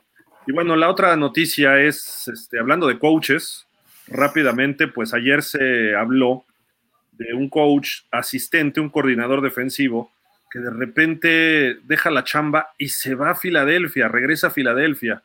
Eh, primero no se entendía por qué, porque pues de alguna forma Miami se vio mejor, y me refiero a Big Fangio y pues él le había estado el año anterior con los Eagles como asesor nada más. Y parece que fue de mutuo acuerdo y ahí nos vemos. Una temporada en Miami, firmaron sus finiquitos, yo no cobro, ustedes ya no. Me voy de regreso a Filadelfia de coordinador defensivo de facto, o sea, real. No, por, no nada más estaba de asesor, y estaba de asesor de la ofensiva antes. Entonces, se va a Filadelfia. Eh, esto deja muchas dudas. Este, cuando un coach hace esto, porque además era el mejor pagado, el coordinador mejor pagado, probablemente Filadelfia le iguale o hasta le supere, pero la cuestión es que, pues a lo mejor él tomó la decisión, se habla de que jugadores no estaban a gusto con él, Miami no fue tan, tuvo sus momentos la defensa, pero contra equipos y corebacks malitos. Eh, en los partidos fuertes la defensiva hizo agua, incluyendo los de los últimos cinco, creo que en cuatro le hicieron más de 400 yardas. Eh, en fin, eh, y, perdieron los partidos y feo, ¿no? Entonces, a lo mejor él dijo, con la experiencia que tiene, los años que tiene, dice, ¿sabes qué? Yo en Miami no veo algo más y me voy a Filadelfia, que ahí el equipo puede ir al Super Bowl. Están muy cerca, están a uno o dos jugadores. Luego puede ver cómo está integrada la organización, ¿no? En Miami es una pachanga, el gerente Chris Greer, y allá Howie Roseman sabe lo que hace, hay una línea muy clara si bien Siriani tampoco es el hombre más maduro de toda la NFL, pero sí le lleva 10 años de maduración a, este Mike McDaniel, ¿no? Entonces, probablemente él dijo, me voy para allá. Y además creo que se van a llevar a un coordinador ofensivo también sólido, ¿eh? los, los Eagles. Los Eagles no les gustó la forma que terminaron y van a venir ahora sí que con sed de, sed de sangre, ¿no? Van a querer a ver no quién se las hizo, sino quién se las paga. Pero bueno, lo que, lo que regresamos es que Fangio se fue de una manera un poco, pues, fea de Miami, ¿eh? O sea, eh, hubo jugadores por ahí que se quejaron, este, algún, algún agente dijo que no estaban a gusto con él. A lo mejor es muy de la vieja guardia, ¿no? También es, es otro factor, pero pues ya veremos cómo le va en Filadelfia. Hoy ya voló a Filadelfia y se espera que se anuncie la firma, si no es que ya se anunció, de Big Fangio como coordinador defensivo en las Águilas de Filadelfia. Ahora sí, que, que, le vaya bien y a ver si nos ganan el Super Bowl a los Dolphins, ¿no? Pero bueno. Híjole, este, o sea, sí estuvo medio extraña esa forma de, de, de salida. Eh, pero aparte, pues sí, como que, como dices, ¿no? Gil deja mal parado a, a Miami, o sea, a lo mejor sabe algo que, que pues a futuro pudiera trascender y simbrar a la, a la, organización. Y al ver algo más estable, este, como, como, en Filadelfia, y que además dicen que más vale malo por conocido que bueno por conocer, dice, pues mejor me voy, me voy acá, ¿no? Digo, o sea, siendo lógicos, este, ¿en dónde ves más posibilidades, Dani, Aaron, amigos, de ir al Super Bowl en el 24 o en el 25? Es en Filadelfia, que en Miami. Miami además tiene un problema del tope salarial, lo que tiene bueno, a ver si lo puede firmar, tienes que, le van a querer pagar a tú a un dineral, no vas a poder firmar jugadores, y además el problema que va a causar Big Fangio, que a lo mejor se lleva dos, tres jugadores de la defensiva de Miami a Filadelfia, eh, que caerían muy bien. Por ejemplo, Andrew Van Ginkel, un linebacker externo que no lo tienen como tal ahorita en las Águilas. Aguas con Christian Wilkins, ¿no? Imagínate esa combinación con Jalen Carter. O sea, no sé, creo que puede haber problemas de ese tipo, de que hay una migración de jugadores importantes defensivos que se vayan con Big Fangio. De verdad espero que no, porque entonces sí, este, el año que entra vamos por el primer pick, pero bueno. este, oigan, pues rapidísimo. Eh, Warren Sharp, que es un periodista, sacó el otro día pues un artículo, eh, se llama su página Sharp Football Analysis, eh, y, esto lo, también vi que lo comentó en su Twitter Emilio León, nuestro buen amigo Emilio León ahí de Fox Sports, y nombraron, eh, la NFL nombró a un árbitro para el juego de Kansas contra, contra los Ravens. El árbitro, ahorita les digo cómo se llama, espérenme, ¿dónde, dónde lo que tenía por acá? Ay, este, Smith, es Sean, eh, Sean, Smith, me parece, Brad Smith, híjole, no me acuerdo de su nombre de pila, pero se apellida Smith, es afroamericano. Pero bueno, da unos datos sharp muy interesantes. Los equipos de casa han ganado solo el 41%, 40.8% de los juegos en los últimos tres años con Smith como referee. Es el rango, bueno, la, la calificación más baja de cualquier referee en la NFL. En toda la NFL los equipos de casa ganan el 55.4% de los juegos. Con Smith está en 40.8. Eso es lo que él dice, ¿no? Eh, dice, bajo Smith los equipos de casa están 17 ganados, 29 perdidos y 3 empates contra el spread. O sea, ya están metiendo hasta apuestas. Dice, él está rankeado como el número uno de los 24 referees en equipos de casa, en porcentaje de equipos de casa ganador desde el 2018. No sé, digo, obviamente están infiriendo ahí cosas turbias, ¿no? Este Warren Sharp, pero justamente están hablando de, como decíamos el lunes, ¿no? Agárrense la teoría de conspiración que quieran, y una de ellas es Taylor Swift, con la NFL, Travis Kelsey, el Super Bowl, si bien va a tocar al medio tiempo Usher y todo, imagínense todo lo que se va a hablar de, de Taylor Swift en la semana previa al Super Bowl. Aparte de Mahomes, Kelsey, Andy Reid y los campeones buscando hacer el bicampeonato, algo que no se logra desde el 2004, bla, bla, bla.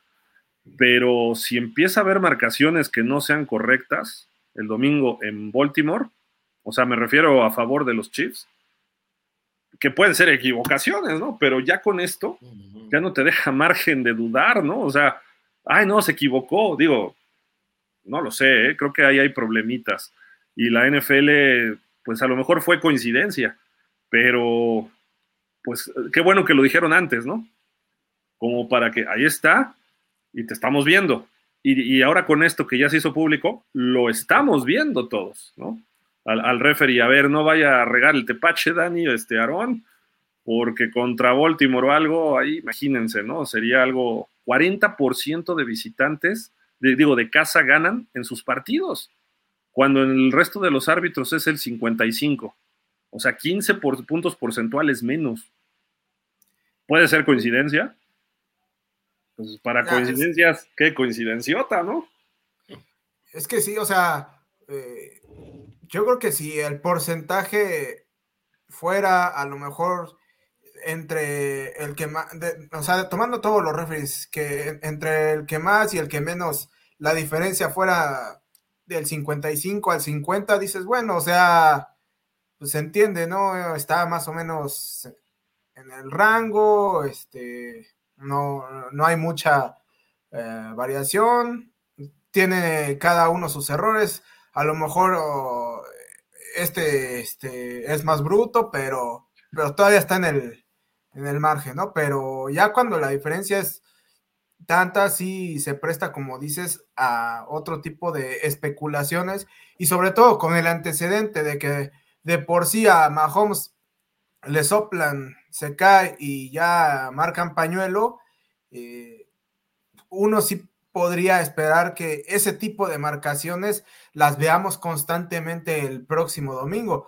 Este, y sobre todo en, este tipo de partidos, ¿no? Porque hay que recordar el año pasado, eh, esas 15 yardas que le agregan a, Cincinnati, cuando Mahomes todavía estaba dentro del terreno de juego, o sea, iba hacia la banda, sí, este, pero le pegan dentro del terreno de juego y además no fue un golpe así que digas, uy, este, golpe mala onda, o sea, sí fue un golpe fuerte, pero pues, parte del juego y marcan, marcan pañuelo, este, pues este tipo de, situaciones con, este referee en particular, híjole, ya, ya dan mucho que pensar. no, se presta el sospechosismo, Aaron, pero esperemos que no, ¿no? Mira, eh, ya ahorita con lo que acabas de decir y que ya todo el mundo va a estar a la expectativa de eso y que todo el mundo ya sabe esa información, creo que, pues, si pensaban hacerlo, creo que le van a echar, le van a hacer marcha atrás eh, al, plan que traían a lo mejor, si es así, ¿no? Porque no creo que le convenga a ese grupo de, árbitros este, conspirar, ¿no? Hacer ese tipo de, de, de situación, ¿no? Entonces, eh, si ya lo dijo esta persona y ya todo el mundo lo sabe, pues todos vamos a estar viendo el partido a ver si, si le cargan la mano a, a, los, a, los, a los Ravens, ¿no? Que no debería, debería ser y esperemos que sea todo justo, ¿no? Por el bien de la NFL. Y, que no se equivoque, o sea, vamos a pensar que, que, no haya chanchullo, pero que no se equivoque, ¿no? Para ningún lado, pero mucho menos para Kansas, ¿no? O sea, que no se vayan a empezar a equivocar 2-3 a favor de Kansas, porque entonces sí. ahora sí que no hay ni cómo rescatarlos, ¿no? Con esto. Pues bueno, ahí está esta cuestión. Y para el juego de Kansas contra Baltimore, estaba viendo también el reporte de allá en Baltimore del, tiempo. Hubiera que ahí sí llueva, ¿eh? 82% de probabilidad de lluvia. Y eso puede afectar al juego bastante, sobre todo a Mahomes y compañía, porque es más aéreo eh, a lo mejor si, se dedican a correr el balón los Ravens, pueden ganar el partido sin problema y además van a poder frenar el ataque terrestre. Pacheco no ha entrenado esta semana, eh, pero está Edward Seller. Eh, no lo hizo mal contra Buffalo, yo creo que se lo están guardando, tiene ahí problemitas. La lista de lesionados de los Chiefs es más larga que de los Ravens, pero pues ahorita ya todos se recuperan milagrosamente al día del juego, ¿no? Entonces va el resto y más para el pase al Super Bowl creo que vamos a ver a todos, salvo que alguien sí realmente esté muy lesionado, ¿no? Eh, pero hay factores que están muy interesantes para este partido. Va a ser muy, muy atractivo, sin duda alguna. Pero bueno, vámonos con los finalistas de los Honors, ya para terminar. Eh, pues, Dani, aquí está. Ay, espérame. Aquí está. Dije que aquí está. Ahí está. ofensivo novato del año. ¿Cómo ves estos cinco?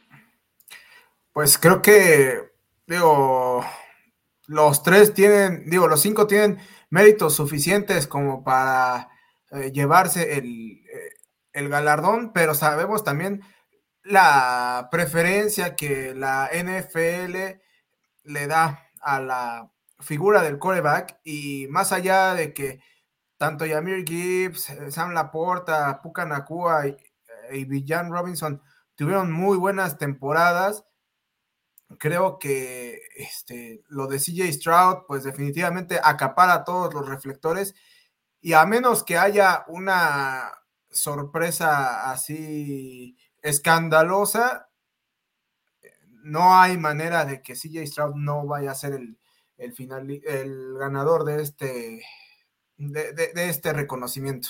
Tú vas con Stroud entonces. Sí, sí, sí.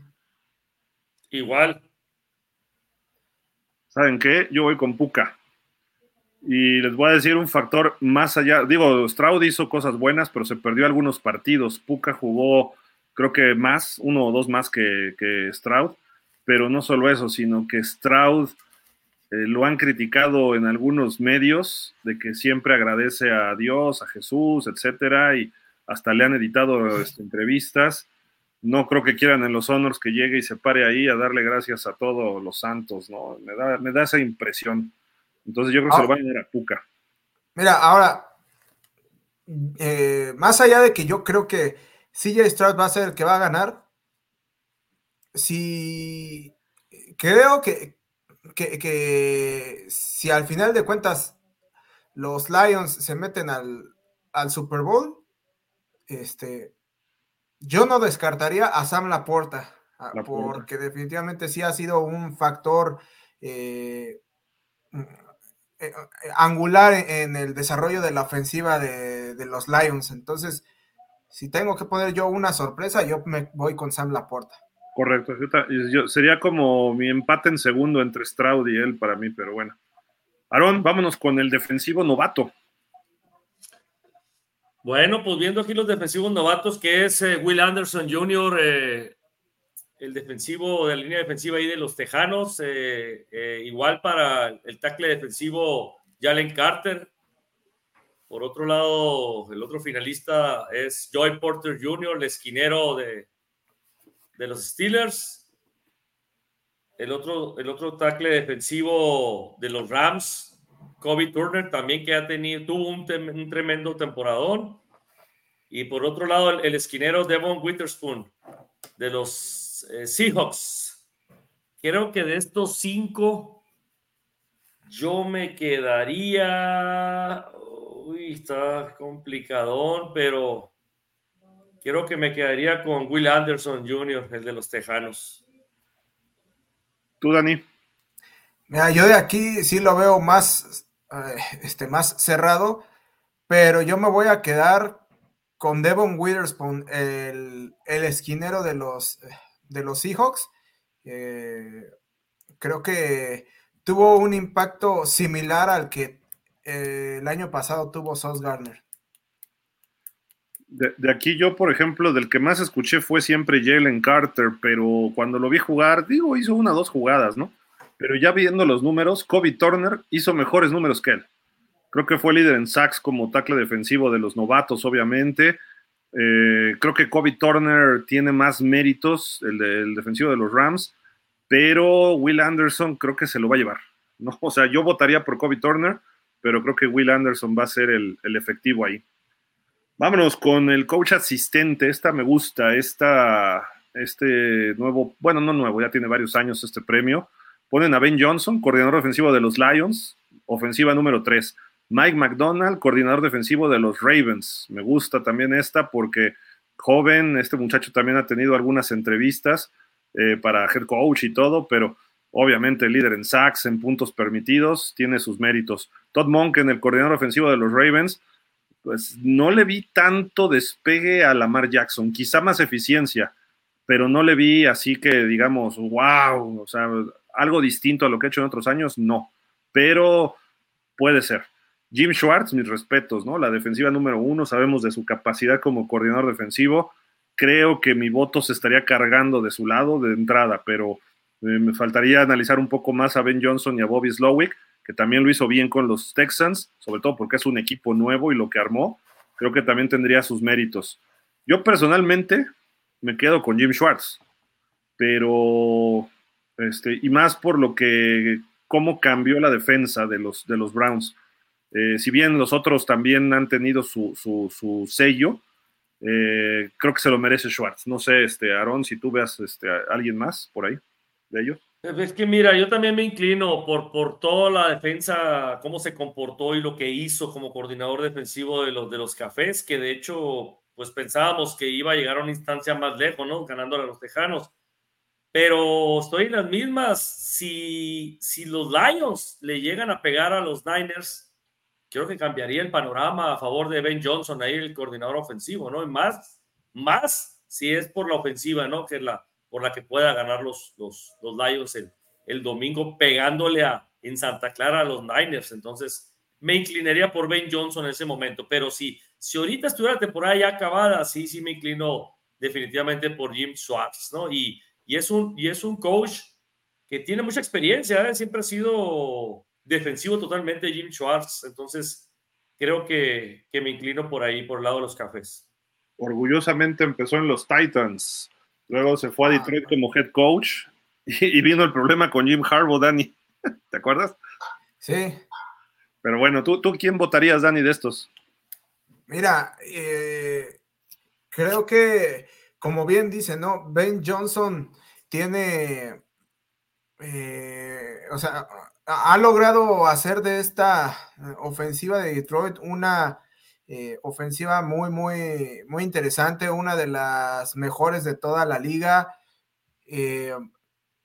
con algunos elementos novatos que han sido disruptivos, que han sido ejes angulares en, las ejecuciones de este, eh, de este equipo y que pues también le han liberado, digo, no solo los novatos, sino eh, otros elementos como ya había dicho hace rato, un Josh Reynolds, este, un Amon Razan Brown, etcétera, eh, le han librado mucha, mucha carga a, a Jared Goff y además es una ofensiva muy versátil la que tiene el equipo de Detroit.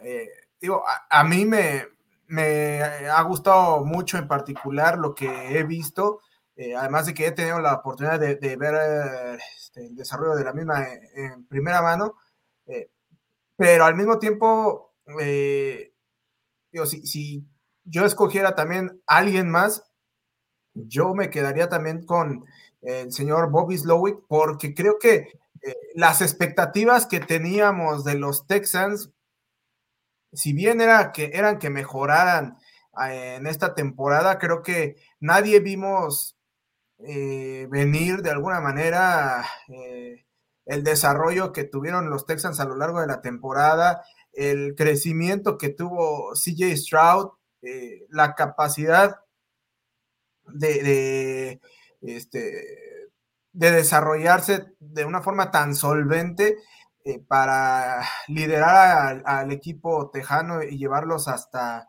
la instancia de los juegos divisionales. Eh, así que bueno, yo también le daría ese mérito a, a Slowick, eh, más allá de que, este, insisto, mi voto yo se lo daría en primera instancia a Ben Johnson. Mira, yo se lo daría también a él porque además él es, digamos, que se formó en la NFL, pues en el equipo de Miami.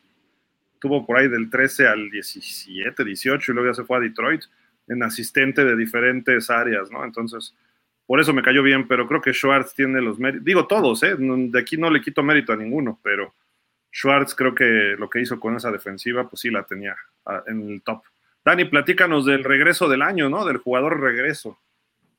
Híjole, aquí sí está interesante porque hay múltiples factores, ¿no? O sea, por ejemplo, Joe Flaco, un, jugador que estaba prácticamente retirado y en cuántos, este, en, qué semana llegó Joe Flaco, como en la... 10, 12. 10, o sea, digo, realmente en eh, menos de 10 partidos le alcanzó para tener un cierre de temporada espectacular.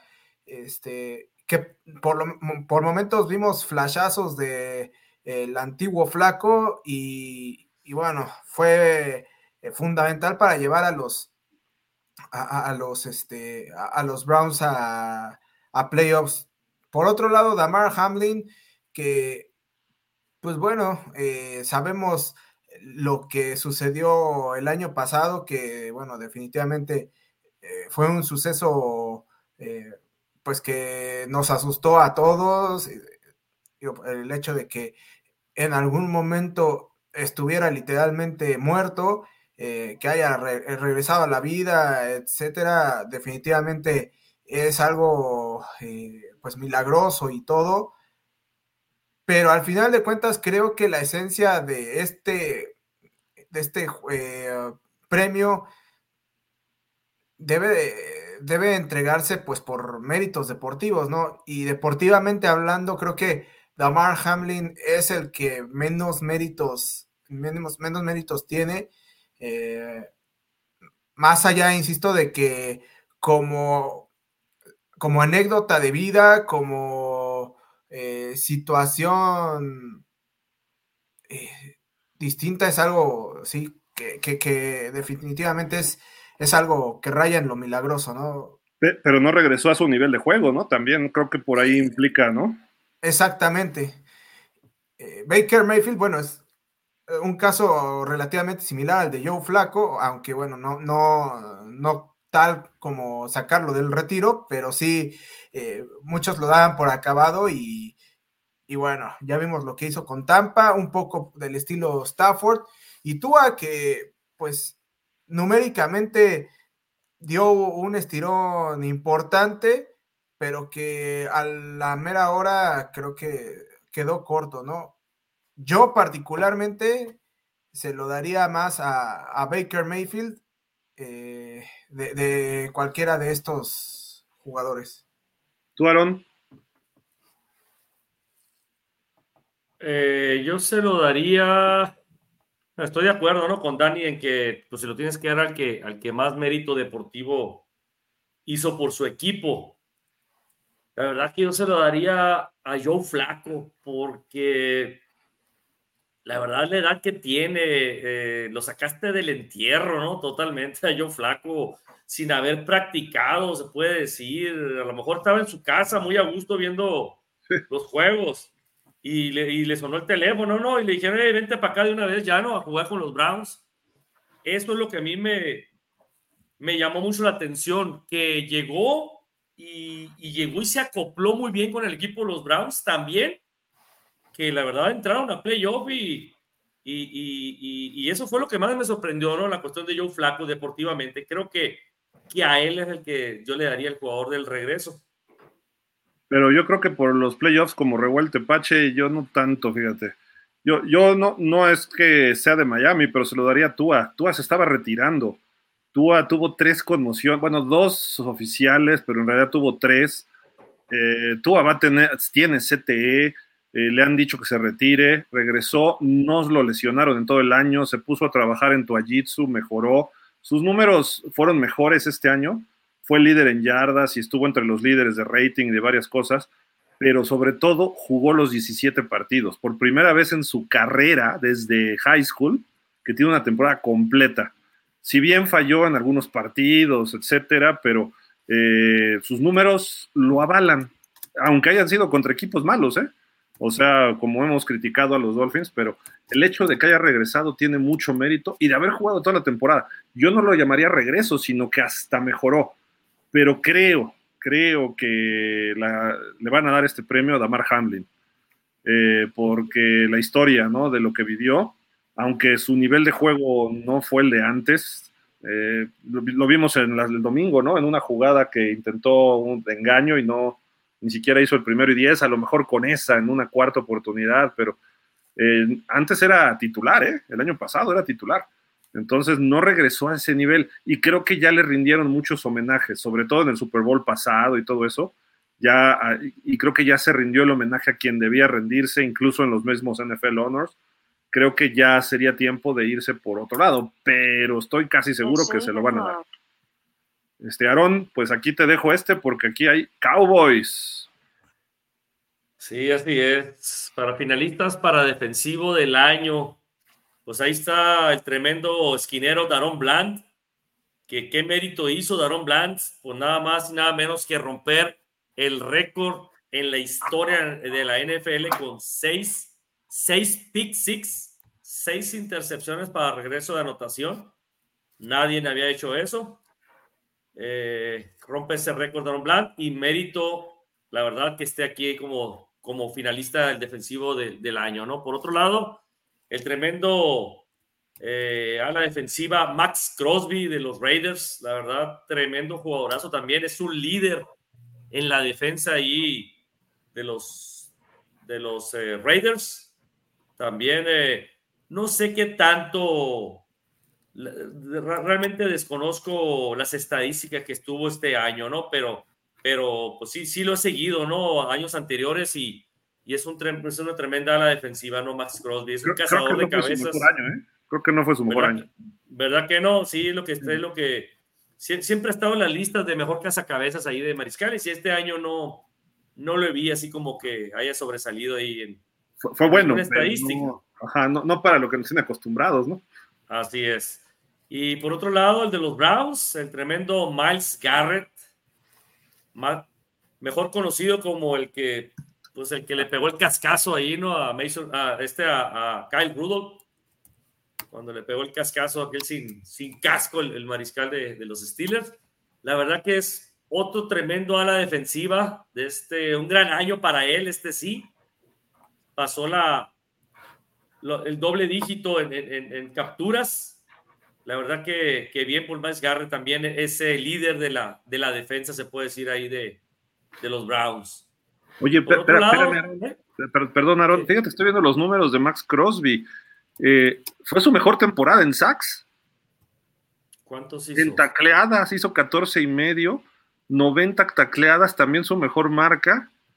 Este, mm. se nota que no, me quedé como a media temporada cuando iban mal los Raiders, pero este, sí, dos pases defensivos, provocó dos fumbles, recuperó uno. Creo que sí fue un temporadón, ¿eh? Sí. perdón, perdón, pero es que yo no iba así cuando lo que, lo que yo recuerdo no iba tan bien. Pero no, se, ajá, no sobresalió, probablemente porque por la pésima temporada que tuvieron los Raiders, pues entonces a lo mejor por eso no, no, no le pusimos mucha atención, ¿no? Pero ya viendo esos números, pues claro que está ahí dentro de. Pues por algo está ahí, ¿no? Los finalistas de los defensivos. Entonces, eh, bueno, volviendo a Miles Garrett, pues también otro, otro la defensiva muy bueno.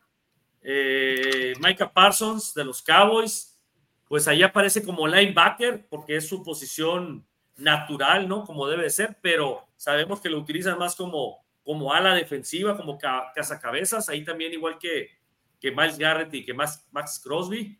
Eh, también tuvo un temperador, este, a pesar de que a lo mejor no brilló en, en, en muchos aspectos, porque le ponían doble o hasta triple, triple marcación ahí a, a, a, Micah Parsons, pero también tiene grandes números, eh, eh, muchas, muchas capturas atrás de la línea también eh, para pérdida de, de, yarda. Siempre estuvo ahí en presiones al mariscal, ese, ese también tiene mucho mérito para él. y, nos, y nos vamos con, con el que siempre nos tiene acostumbrados, ¿no? Con el de los Steelers, el tremendo TJ Watt, este linebacker que creo que otra vez fue el, mayor eh, cazacabezas de Mariscal, creo que es el, que tiene más otra vez, ¿no? Sí. Sí, entonces eh, ya nos tiene acostumbrados a ti y Guata a que esté en esa, en esa posición siempre, ¿no? Como el mejor cazacabezas en, en la temporada. Entonces, tremendo TJ Watt. ¿A quién se lo daría yo? Uf, yo creo que no me lo vas a creer, pero creo que por haber roto el, el, el, este, el récord eh, de más pick six, créemelo, que se lo daría a Daron Bland. Tiene sentido eso, ¿eh? no es tan fácil hacer eso. Hay, hay, gente que en toda su carrera no hace un pick six y este cuate hizo, ¿qué? ¿Seis? Seis. Seis en esta temporada, aunque se les hayan puesto, ¿eh? los corebacks malitos. Hubo varios que casi le regalan, ¿eh? Sam Howell en el No importa, es su mérito y los hizo. Este, Mac Jones también, qué bárbaro. Digo, no importa. no, y pudo haber hecho más, pero ya no le estaban tirando a su lado. ¿eh? correcto, y además, además, ¿sabes qué? También regaba el tepache en otras, se lo empezaron a comer, le encontraron la forma. Entonces creo que no le quito mérito a su récord, Dani, y creo que eso tiene mucho mérito, el romper un récord de esa forma que además tenía no sé cuántos años, ¿no? Eh, pero este, ya cuando ves a quién se las hizo, como que dices, ah, espérame tantito, ¿no? Desde pues el 93. Mira, eh, sí, eh, mira, en el caso de, Darren Bland, o sea, digo, más allá de que hayan sido contra eh, corebacks malitos y lo que quieras, pues al final de cuentas también tiene un mérito importante el estar en el lugar adecuado, en el momento adecuado, y creo que eh, por ese récord en sí, o sea, sí tiene méritos como para estar en esta terna, ¿no? Sin embargo, eh, me queda claro que al menos el señor Micah Parsons tiene una muy buena, este, ¿cómo se llama? Un, muy buen agente de relaciones públicas, porque creo que aquí sí sale sobrando, ¿no? En comparación con otras temporadas, este, y por ejemplo, aquí nada más por mencionar dos jugadores que se están quedando fuera de esta terna y que numéricamente, eh, al menos este año, tuvieron más méritos que el señor Micah Parsons. Eh, primero, de, de, Minnesota, el señor Daniel Hunter, que tuvo 16 .5 sacks, 54 tacleadas eh, eh, de solo, pues, eh, y 4 cuatro, fumbles forzados.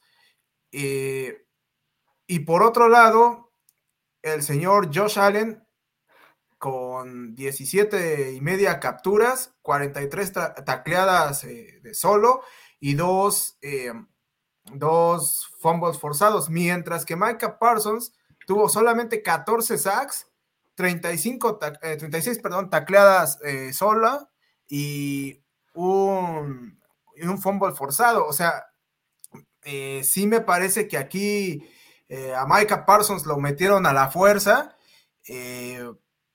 pero bueno, al final de cuentas son los Cowboys y hay que, y hay que meter a los Cowboys, aunque no tengan méritos suficientes algunos jugadores, ¿no? Pero, eh, eh, pero bueno. Es que es eso, Dani, los, Cowboys siempre generan esa, esa publicidad, pues, o esas relaciones públicas. Y, y, Parsons es el que más habla de los Cowboys, ¿no? Darren Bland sí, o sea, aunque he dicho que minimizo de alguna forma su récord, pues él tiene los números.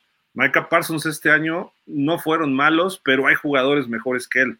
Y de mercados más chicos, ¿no? O de equipos que les fue más mal, como tú mencionaste, sobre todo Minnesota, ¿no? Pero este, digo, mm, en Miami no hubo nadie, ¿no? Ahí en esos niveles.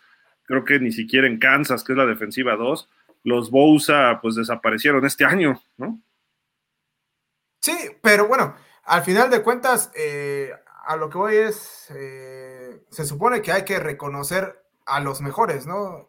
No, no fue eh, malo su año, ¿eh? Pero... No, no fue malo, pero por lo menos sí había otros, otros mejores que, que numéricamente lo que hizo Micah Parsons. Y, yo, y bueno, lo que estoy diciendo no quiere decir que sea mal jugador, ni mucho menos. O sea, sigue siendo un jugador estrella y todo, pero bueno, aquí lo que sí digo es que al menos en esta categoría, en esta selección de finalistas, Micah Parsons sí sale sobrando.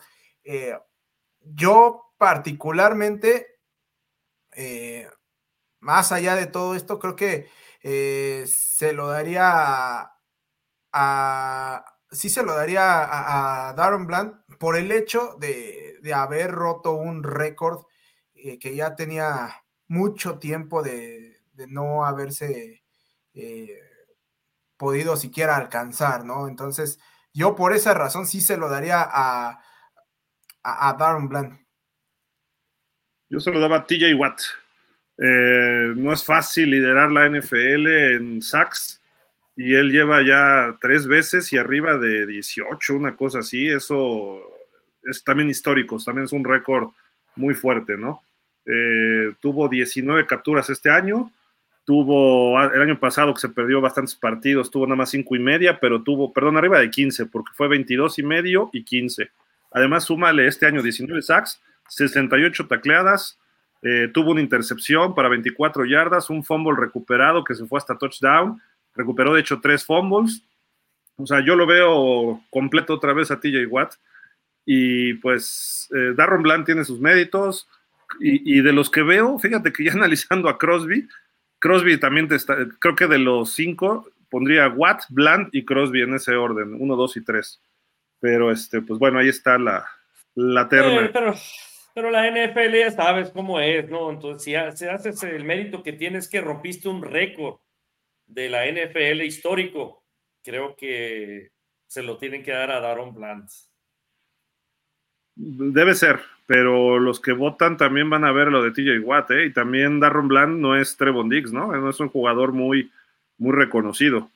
Y eso puede ser un problema. Está en su segundo año. Eh, tuvo cinco intercepciones de vueltas para touchdown. En total sumó nueve, que fue líder de la liga en ambos casos. 209 yardas también. Tacleada 69. Pero aquí no dice las veces que se lo comieron. Pases defendidos dice 15 eh, jugó 15 partidos de 17. O sea, si, hubiera jugado los 17, a lo mejor hace otros dos picks, ¿no? O uno más, por lo menos, ¿no? digo, hay cosas a favor de, Darren Bland, pero cuando vote, y esto lo vota la agencia de Associated Press, y a lo mejor ahí se van por default, ¿no? También creo, creo yo que ese puede ser el factor, Aaron, aunque tenga los méritos, ¿eh? Y no, no se lo han dado a un corner o a un back defensivo, desde hace buen rato, ¿eh? el, premio a defensivo del año. Se van siempre por los que le llegan a los corebacks, se van siempre por la presión, se van siempre por... Eh, porque a, final de cuentas el juego se ha convertido aéreo en la NFL, entonces el que rompe el juego aéreo es al que le, al que le dan esto, ¿no? Y, y repito, no por, la, no por los rivales, sino ya también vamos a ver por cómo funciona la defensiva de los Cowboys se le debe mucho a la presión, ¿no? Digamos, más no tanto a él. El último fue otro que está ahora en los Cowboys, Stephon Gilmore, de otro corner, fue en el 2019 cuando juega para los Patriots. Y de ahí, si nos vamos para atrás, uff, hasta que fue por la Malu un safety en el 2010 y un año antes, en el 2009, Charles Woodson. Así de que podría ser, podría ser para, para Darren Bland ¿eh? este premio, pero yo creo que se lo van a dar a TJ Watt. Y aparte, yo, yo, yo le daría mi voto a él porque también es un récord de la NFL lo que él hizo. Finalistas para ofensivo del año. Tyreek Hill, líder en, yardas. Eh, no en recepciones, pero sí en yardas, como por 10 así de Lamb nada más.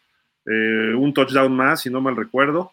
Lamar Jackson, bueno, todo lo que generó, pero son muchos touchdowns nada más, pero no muchas yardas ni por aire ni por, por tierra, sí son muchas para un coreback, pero no para lo de que él nos tiene acostumbrados. CD Lamb tuvo un cierre de temporada fenomenal, para mi gusto mucho mejor que Tyreek Hill, porque fue, jugó bien al principio y empezó a mejorar todavía. Y Tyreek Hill empezó muy bien y se vino muy abajo al final. De hecho, hasta se perdió partidos. Y quizá por eso, si hubiera jugado esos partidos, Tyreek Hill a lo mejor hubiera hecho todavía más récords, ¿no? McCaffrey, bueno, McCaffrey debería ser el MVP, pero lo ponen aquí. Y Dak Prescott también está considerado para el MVP, si no mal recuerdo, pero eh, hablando de ofensivos, como es la NFL, se lo van a dar a McCaffrey, ¿eh? yo creo así, no sé ustedes cómo vean. Híjole, eh, mira, yo creo que a, Lamar Jackson, pues definitivamente no, no se lo van a dar porque creo que a él le van a dar el MVP. Entonces no, no, no le van a dar este, ¿no? Pero creo que si no se lo dan a, McCaffrey, se lo, se lo van a terminar dando a, a CD Lamb, justamente porque, eh, como bien dices, ¿no? Tuvo un cierre de temporada muy bueno. Creo que sí, eh, de a poco se fue convirtiendo en ese receptor uno para los Cowboys. Y, y, pues bueno, ahí está eh, los números que, lo respaldan. Eh, aunque sí creo que se lo van a dar a, McCaffrey. ¿Tú, Aaron, vas con CD?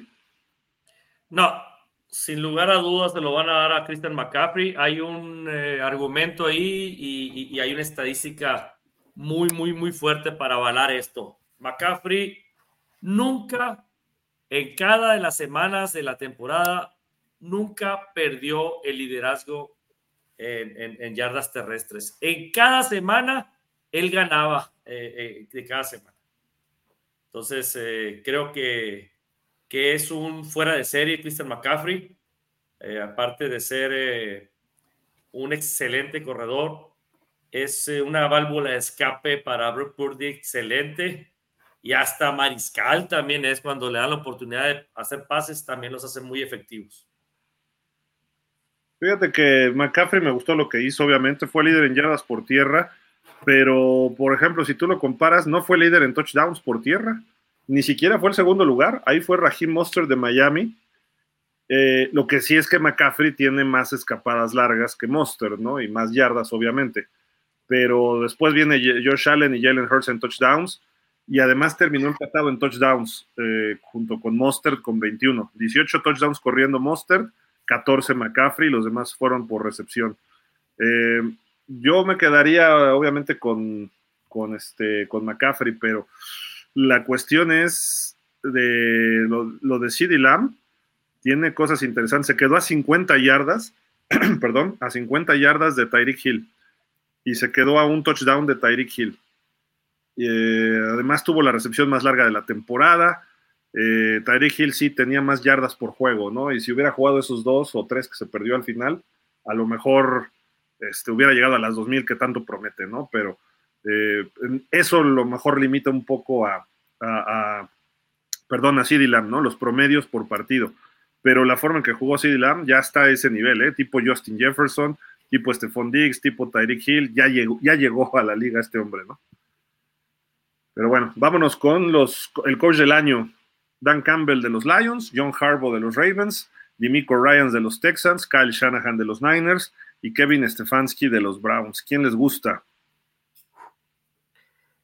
Mira, yo, eh, yo me voy a quedar con Dan Campbell porque de alguna manera sí, eh, ya venía haciendo buen trabajo, decíamos, ¿no? Desde hace tres años, pero este año terminó de potenciar al equipo, lo llevó a unas instancias eh, históricas para la franquicia, rompió esa eh, maldición de, no haber llegado a una final de conferencia desde 1991.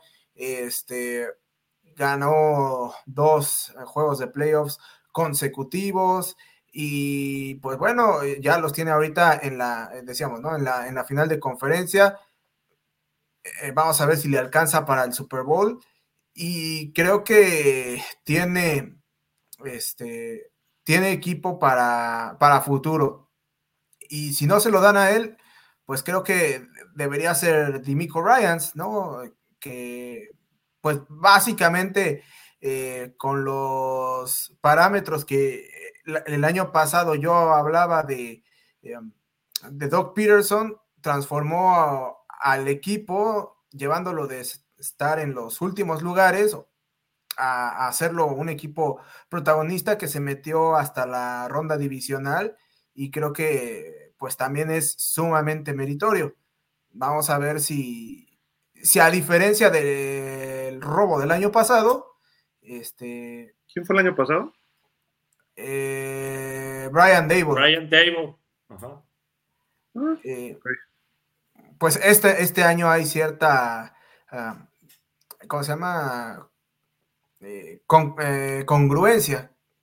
Digo, porque más allá de que a mí, insisto, particularmente me gusta lo que hizo Dan Campbell. Creo que se lo van a dar a, a Demico Ryans. Oye, Aaron, méritos también tiene John Harbaugh. Primero, eh, bajarle toda la intensidad de los pleitos por el contrato de Lamar Jackson. Y luego armar el equipo y armar un buen staff y llevarlo hasta donde está potencialmente puede ir al Super Bowl, ¿no? Igual que, que Dan Campbell. Kyle Shanahan, pues Kyle Shanahan siempre está ahí, ¿no? creo que a Kyle Shanahan hay que medirlo si llega al Super Bowl otra vez, porque ese, ya, ya sabemos que es de los mejores coaches, ¿no? Ahora tiene que ganar ese partido que se le ha, que se le ha negado. Y Kevin Stefanski tuvo marca ganadora, fue la segunda mejor marca real de, lo, de la conferencia americana, aunque terminó como comodín, pero lo que, lo que tiene es que con cuatro corebacks distintos en la temporada. Entonces tiene mérito, perdón, aunque también creo que le puede desfavorecer un poco lo de Jim Schwartz, ¿no? La llegada de Jim Schwartz, que le ayudó mucho a la defensiva, ¿no? Durante la temporada. Si bien en playoff no les fue bien, ahí está, ¿no? Entonces, eh, lo de Campbell y de Mico Ryans, creo que ya lo dijo Dani. Aaron, ¿tú por cuál votarías y por qué? Mira, todos los, todos los head coach tienen su mérito, pero eh, en especial Dimico Ryan lo, lo selecciono porque los demás ya tenían sus equipos, se puede decir, armados. Como bien dijiste, Kyle Shanahan está acostumbrado siempre a estar ahí eh, en estos finalistas eh, John Harbaugh pues también, Dan Campbell pues se puede decir que a lo mejor es la primera vez que está ahí, pero, pero pues ya traía un equipo armado desde el, desde el año pasado. En cambio, Demico Ryan se estrena como head coach con un equipo totalmente pues desarticulado, se puede decir. Hay que recordar que pues fue el segundo peor equipo de toda la liga, ¿no? Fue el, entonces, eh, tiene este mérito de haber armado un gran equipo y haber escogido, pues para mí, al, novato ofensivo del año en CJ Stroke. Este, creo que, yo escogería a Dimico Ryan por, por eso. Y los llevó hasta la ronda divisional, ¿no? Este, con un equipo totalmente nuevo. Yo, yo también votaría por Dimico Ryans, pero Campbell tiene todos los merecimientos Después los demás casi por igual todos, excepto Shanahan, porque para mí Shanahan su exigencia no es estar ahí, es ya ganar un Super Bowl. Por eso Shanahan, yo diría, obviamente el premio lo dan antes, ¿no? Y principalmente se fundamenta en la temporada regular. Pero pues los estándares de Kyle Shanahan son, son mucho más altos. Por eso yo no, no se lo daría tanto a él, ¿no? Los demás todos tienen mérito, pero me quedo con Dimico Ryans. Y vámonos al MVP. En el MVP están estos cinco. Eh, Josh Allen, Lamar Jackson, corebacks, Christian McCaffrey, corredor, Dak Prescott, coreback, y Brock Purdy, coreback. Eh, todos tienen méritos, ¿eh? o sea, sin duda alguna, pero ¿por qué todo el mundo pone a Lamar Jackson como el favorito, el amplio favorito, Aaron? Cuando yo creo que Josh Allen tuvo sus momentos malos, Josh Allen, pero cerró muy bien. McCaffrey, pues no es coreback, por eso también lo, bajan mucho, ¿no? Dak Prescott tuvo un temporadón, ¿eh? Que no le fue bien en el playoff, quizá, pero bueno, en la temporada regular él fue líder en touchdowns, me parece, y creo que es el primer cowboy que lo logra en la historia. Y los puso con muy buena marca, campeones divisionales. Brock Purdy, bueno, pues Brock Purdy, presumiblemente, pues fundamenta todo alrededor de McCaffrey, presumiblemente, no es que así sea, ¿no? De hecho, antes de enfrentarse en temporada regular los Ravens contra San Francisco en Santa Clara, hay que recordar que, que el favorito en esos momentos era Brock Purdy, ¿eh? como, como, como amplio favorito para ganar el MVP, pero después de ese partido, ese desastroso partido donde le interceptaron tres veces, si no mal recuerdo, de ahí se bajó a la contienda automáticamente Brock Purdy. Y a diferencia de Lamar Jackson, empezó a elevar más su nivel de juego. Y, y, Dak Prescott, pues igual, se cayó, sí, cierto, tuvo 36 eh, pases de anotación, fue el, máximo, eh, el máximo coreback en, en, anotaciones de la temporada. También llevaba un paso firme, un paso bien para, para, para poderse quedar con el MVP, pero igual, ¿no? Al último, pues se cae otra vez como nos tienen acostumbrados Dak Prescott. Y Christian McCaffrey, como comento, es un fuera de serie, pero ese running back normalmente se lo dan a, un mariscal, ¿no? Entonces, si dejamos esos tres fuera, pues nos quedamos con Josh Allen y Lamar Jackson. Y, y se ha estado escuchando mucho a Lamar Jackson porque vean, vean lo que ha corrido, o sea, ¿qué, qué, qué cuántas yardas tiene en, la temporada Lamar Jackson? O sea, lo puedes considerar hasta un corredor, ¿no? Eso es un, es un jugador fuera de serie, es, es híbrido él, ¿no? O sea, lo puede ser un, un, gran mariscal y puede ser un corredor. Entonces, por eso yo pongo a Lamar Jackson como, como, como el MVP arriba de Josh Allen, porque, porque Lamar Jackson eh, tiene mucho más yardas que, que Josh Allen por, por terrestres, ¿no? Entonces, eh, creo yo que por ahí es. Sí, yo me quedo con Lamar Jackson. Dani. Mira, yo también me quedo con, con Lamar Jackson porque, eh, pues bueno, creo que en comparación con lo que habíamos visto de él otros años, da un salto eh, de calidad importante, sobre todo en el juego aéreo. Sí, ya conocíamos su capacidad para desempeñarse por la vía terrestre, pero creo que tuvo un crecimiento muy, muy importante este, por la vía aérea. Si a eso le sumamos que justamente, eh, pues, eh, lideró al, al mejor equipo de, este, de, la liga en cuanto a récord, pues eso también muchas veces termina influyendo, ¿no? Yo creo que este, Lamar Jackson eh, este año sí tiene los méritos suficientes para llevarse ese galardón. Y si quieres otra razón, con eso de que a la NFL le gusta estar eh, incluyendo gente nada más sí porque sí, pues uh, súmale que es representante de, una minoría, entonces, eh, al menos en cuanto a la posición, pues creo que hay todavía más elementos para darle ese, ese, e, ese galardón, ¿no? Que digo, al final de cuentas, lo importante realmente son los méritos deportivos y, y ya cuando haces una evaluación eh, completa, es el que probablemente tiene los números más, más equilibrados proporcionalmente y, y, ¿cómo se llama? Insisto, también eh, un crecimiento importante en su juego aéreo. Así que yo se lo, daría a, Lamar Jackson. Josh Allen, pues también creo que podría ser un, poco el caso de, eh, ¿cómo se llama? De, Kyle Shanahan, ¿no?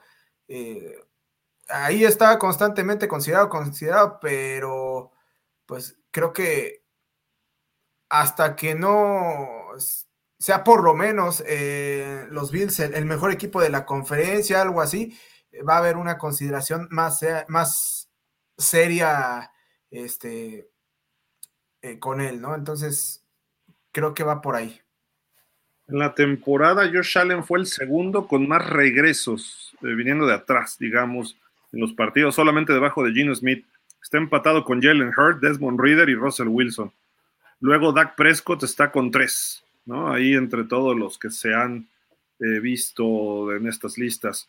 En yardas por juego, promedio, está Brock Purdy en cuarto, Dak Prescott en quinto, eh, Josh Allen en octavo. O sea, son datos así como que, perdón, rating, está Brock Purdy luego está Dak Prescott. Eh, en, quinto está, perdón, en cuarto está Lamar Jackson, que eso, pues el, el rating es lo más adecuado y solo hubo seis jugadores, perdón, sí, seis jugadores arriba de 100 y Lamar fue uno de ellos. Y está con 102, lo que sí es que Brock Purdy tuvo 113 puntos de rating, ¿no? Entonces sí le sacó bastante. Yardas en pases de touchdown, Dak Prescott dominó. Purdy fue el tercero. Eh, Josh Allen fue quinto junto con Tua. Y ahí no aparece Lamar. Ojo. En yardas por pase, Lamar ni siquiera llegó a las 4000. Ahí el líder fue Tua, luego en tercero fue Prescott, Josh Allen en cuarto y Purdy en quinto. Y pues, obviamente estamos hablando de algo eh, en contexto, ¿no? Pero principalmente, si tú, yo creo que el más valioso es si este jugador, sin él, ¿qué hubiera hecho este equipo? Y con él, ¿qué es lo que puede hacer? Y ahí es donde obviamente Lamar Jackson es donde está por encima de los demás, ¿no? Eh, Josh Allen creo que si no hubiera entregado tantos balones en la temporada, probablemente sería el MVP, pero Lamar Jackson evitó eso. Josh Allen eran fumbles, eran intercepciones y ahí ya no pudo más. Pero bueno, ahí están todos los honors que una noche anterior del Super Bowl se van a dar a conocer los ganadores. Vota un panel de periodistas de la agencia Associated Press y se dará a conocer. Ahí estaremos cubriendo ese evento probablemente. Esperemos que nos toque igual que el año pasado. Y pues estaremos pendientes porque pues, esos premios, aunque son individuales, son atractivos y más para jugadores profesionales. Pero bueno, ahora sí ya acabamos. Nos colgamos un poquito, pero este, había temas, ¿no? Y eh, leemos comentarios para irnos rápidamente. Déjenme ver. Daniel Berry Sports dice: Yo, ¿cómo estás, Daniel? ¿Qué dices? Miguel González, Leones contra Kansas, bendiciones, ok. Dice Miguel González, no es por nada, pero los Dolphins, o mejor dicho, el dueño y su gerente general nos van a hacer sufrir un año más, bendiciones. Dice Ulises, hoy sí hay equipo, tutti quanti, bien todo el equipo completo. Saludos a los cuatro comentaristas y analistas, pasando lista desde mi tierra Xochimilca. El domingo ganará mi San Francisco, dice. Ulises, excelente análisis, Dani. La única diferencia va a ser la historia. Leones casi nunca le ha ganado a los 49ers. Por historia, sí ganará San Francisco, dice. Gabriel Rodríguez dice: Buenas noches, pausa. Se me hace que hay sorpresa con Detroit. Ok. Rafa Rangel dice: Buenas noches, caballeros. Dani Arón, mucho éxito en sus coberturas. También dice Rafa: Creo que la posición de los referees está muy comprometida. Espero no riegan el tepache, como dice Dani porque sí tendríamos que pensar mal. Gabriel Rodríguez dice, también se pillaron a Joe Barry, coordinador defensivo de mis Packers. ¿Es Joe? No me acuerdo, pero bueno, Barry sí, correcto. Es otro que estaría disponible, ¿eh? buen, buen coordinador creo yo, no sé por qué los Packers lo soltaron. Black Tepe, yo digo que Baltimore va a correr la mitad del tiempo nomás. Maravilloso si pudiera correr más, pero recuerden que tiene dos corredores titulares lesionados y nomás están Edwards y Dalvin Cook. Y Lamar Jackson sería el tercer running back. También dice, ya mucho premio para los Browns, ¿no? Estuvo a su defensiva, la palearon como 43 veces en la temporada y en el playoff otra vez. La mejor defensiva fue Baltimore y ojalá este sábado juegue cerca de su nivel. Mejor el sábado, ¿no? El domingo, ¿no? El domingo, sí. Fer uno dice MVP Mahomes, buenas. Eh, digo, a lo mejor lo que haga en playoff Mahomes regresa a lo de antes, ¿eh? ese es el problema, pero este yo no lo vi tan sólido esta temporada, no sé ustedes, a Mahomes. No, yo tampoco, no le vi nada espectacular. Ahora, le tiraron cantidad de pases, ¿eh? Todo el año sus receptores, ¿eh? También. Sí. Él los ponía y le hizo el esfuerzo. No fue su mejor temporada en ganados y perdidos, pero está a un paso del Super Bowl a pesar de esto y es donde dices, híjole. O sea, aún así, ahí está. Ese es el problema con Mahomes, de que sabe ganar esos partidos casi, casi él solo, ¿no? Pero bueno, en fin, pues vámonos. No sé si quieren agregar algo más, Aarón. Hoy estuviste muy callado. no, no, pues estuvieron hablando mucho ustedes, no dejaron. Perdón. ¿Algo no, no, todo bien. Eh, no, no, no, darle las gracias a la gente que, que, nos estuvo viendo. Este, a pesar de que dice que hoy nos colgamos, pues fueron dos horas 18, no fue tanto. Normalmente nos aventamos más de tres horas. Entonces, sí, pues claro que se va, se va cortando porque hay menos material, ¿no? Se supone porque pues ya nomás son, son dos partidos los que hay que analizar, entonces pues, pues es obvio, ¿no? Que el tiempo es, es más corto. Pues darle las gracias, Gil, a, pues a ti, el Dani, a la gente que nos está viendo y pues los esperamos el lunes en pausa otra vez para, para ver ahora sí quiénes son los elegidos al Super Bowl número 58 ahí en el Allegiant. Ahí nos vamos a ver en, Las Vegas, esperando, esperando para mí que sean los Ravens contra los Diners, pero me gustaría que fuera Ravens contra los Lions. Estaría bueno. Dani, ¿con qué nos vamos? Pues eh, con el agradecimiento siempre a ustedes, a toda la gente que nos hizo el favor de seguirnos, escucharnos y eh, también nada más con un último comentario, ya que estábamos hablando de MVPs, de teorías de conspiración, de robos, etcétera, lo que sea. Eh, voy a mezclar aquí otra vez un poquito Deportes Gil, pero el MVP se lo van a terminar dando a Messi. Pero ¿por qué haces eso, Dani? ¿Por qué? Se tenía que decir, se dijo. No seas así, hombre. No, no, de veras. Está bien. Pero ¿por qué a Messi? ¿De la MLS? Pues, ¿no ves que no hace nada y le dan un premio? Vaya. bueno, pues está bien. Pues, oye, algunos no se los dieron cuando sí hacía cosas buenas, ¿no? Se los daban a Cristiano, ¿no? Pero, pues, o sea, ahí decías, hay elementos para dárselo a uno y a otro, pero ya últimamente parece que están en venta de garage.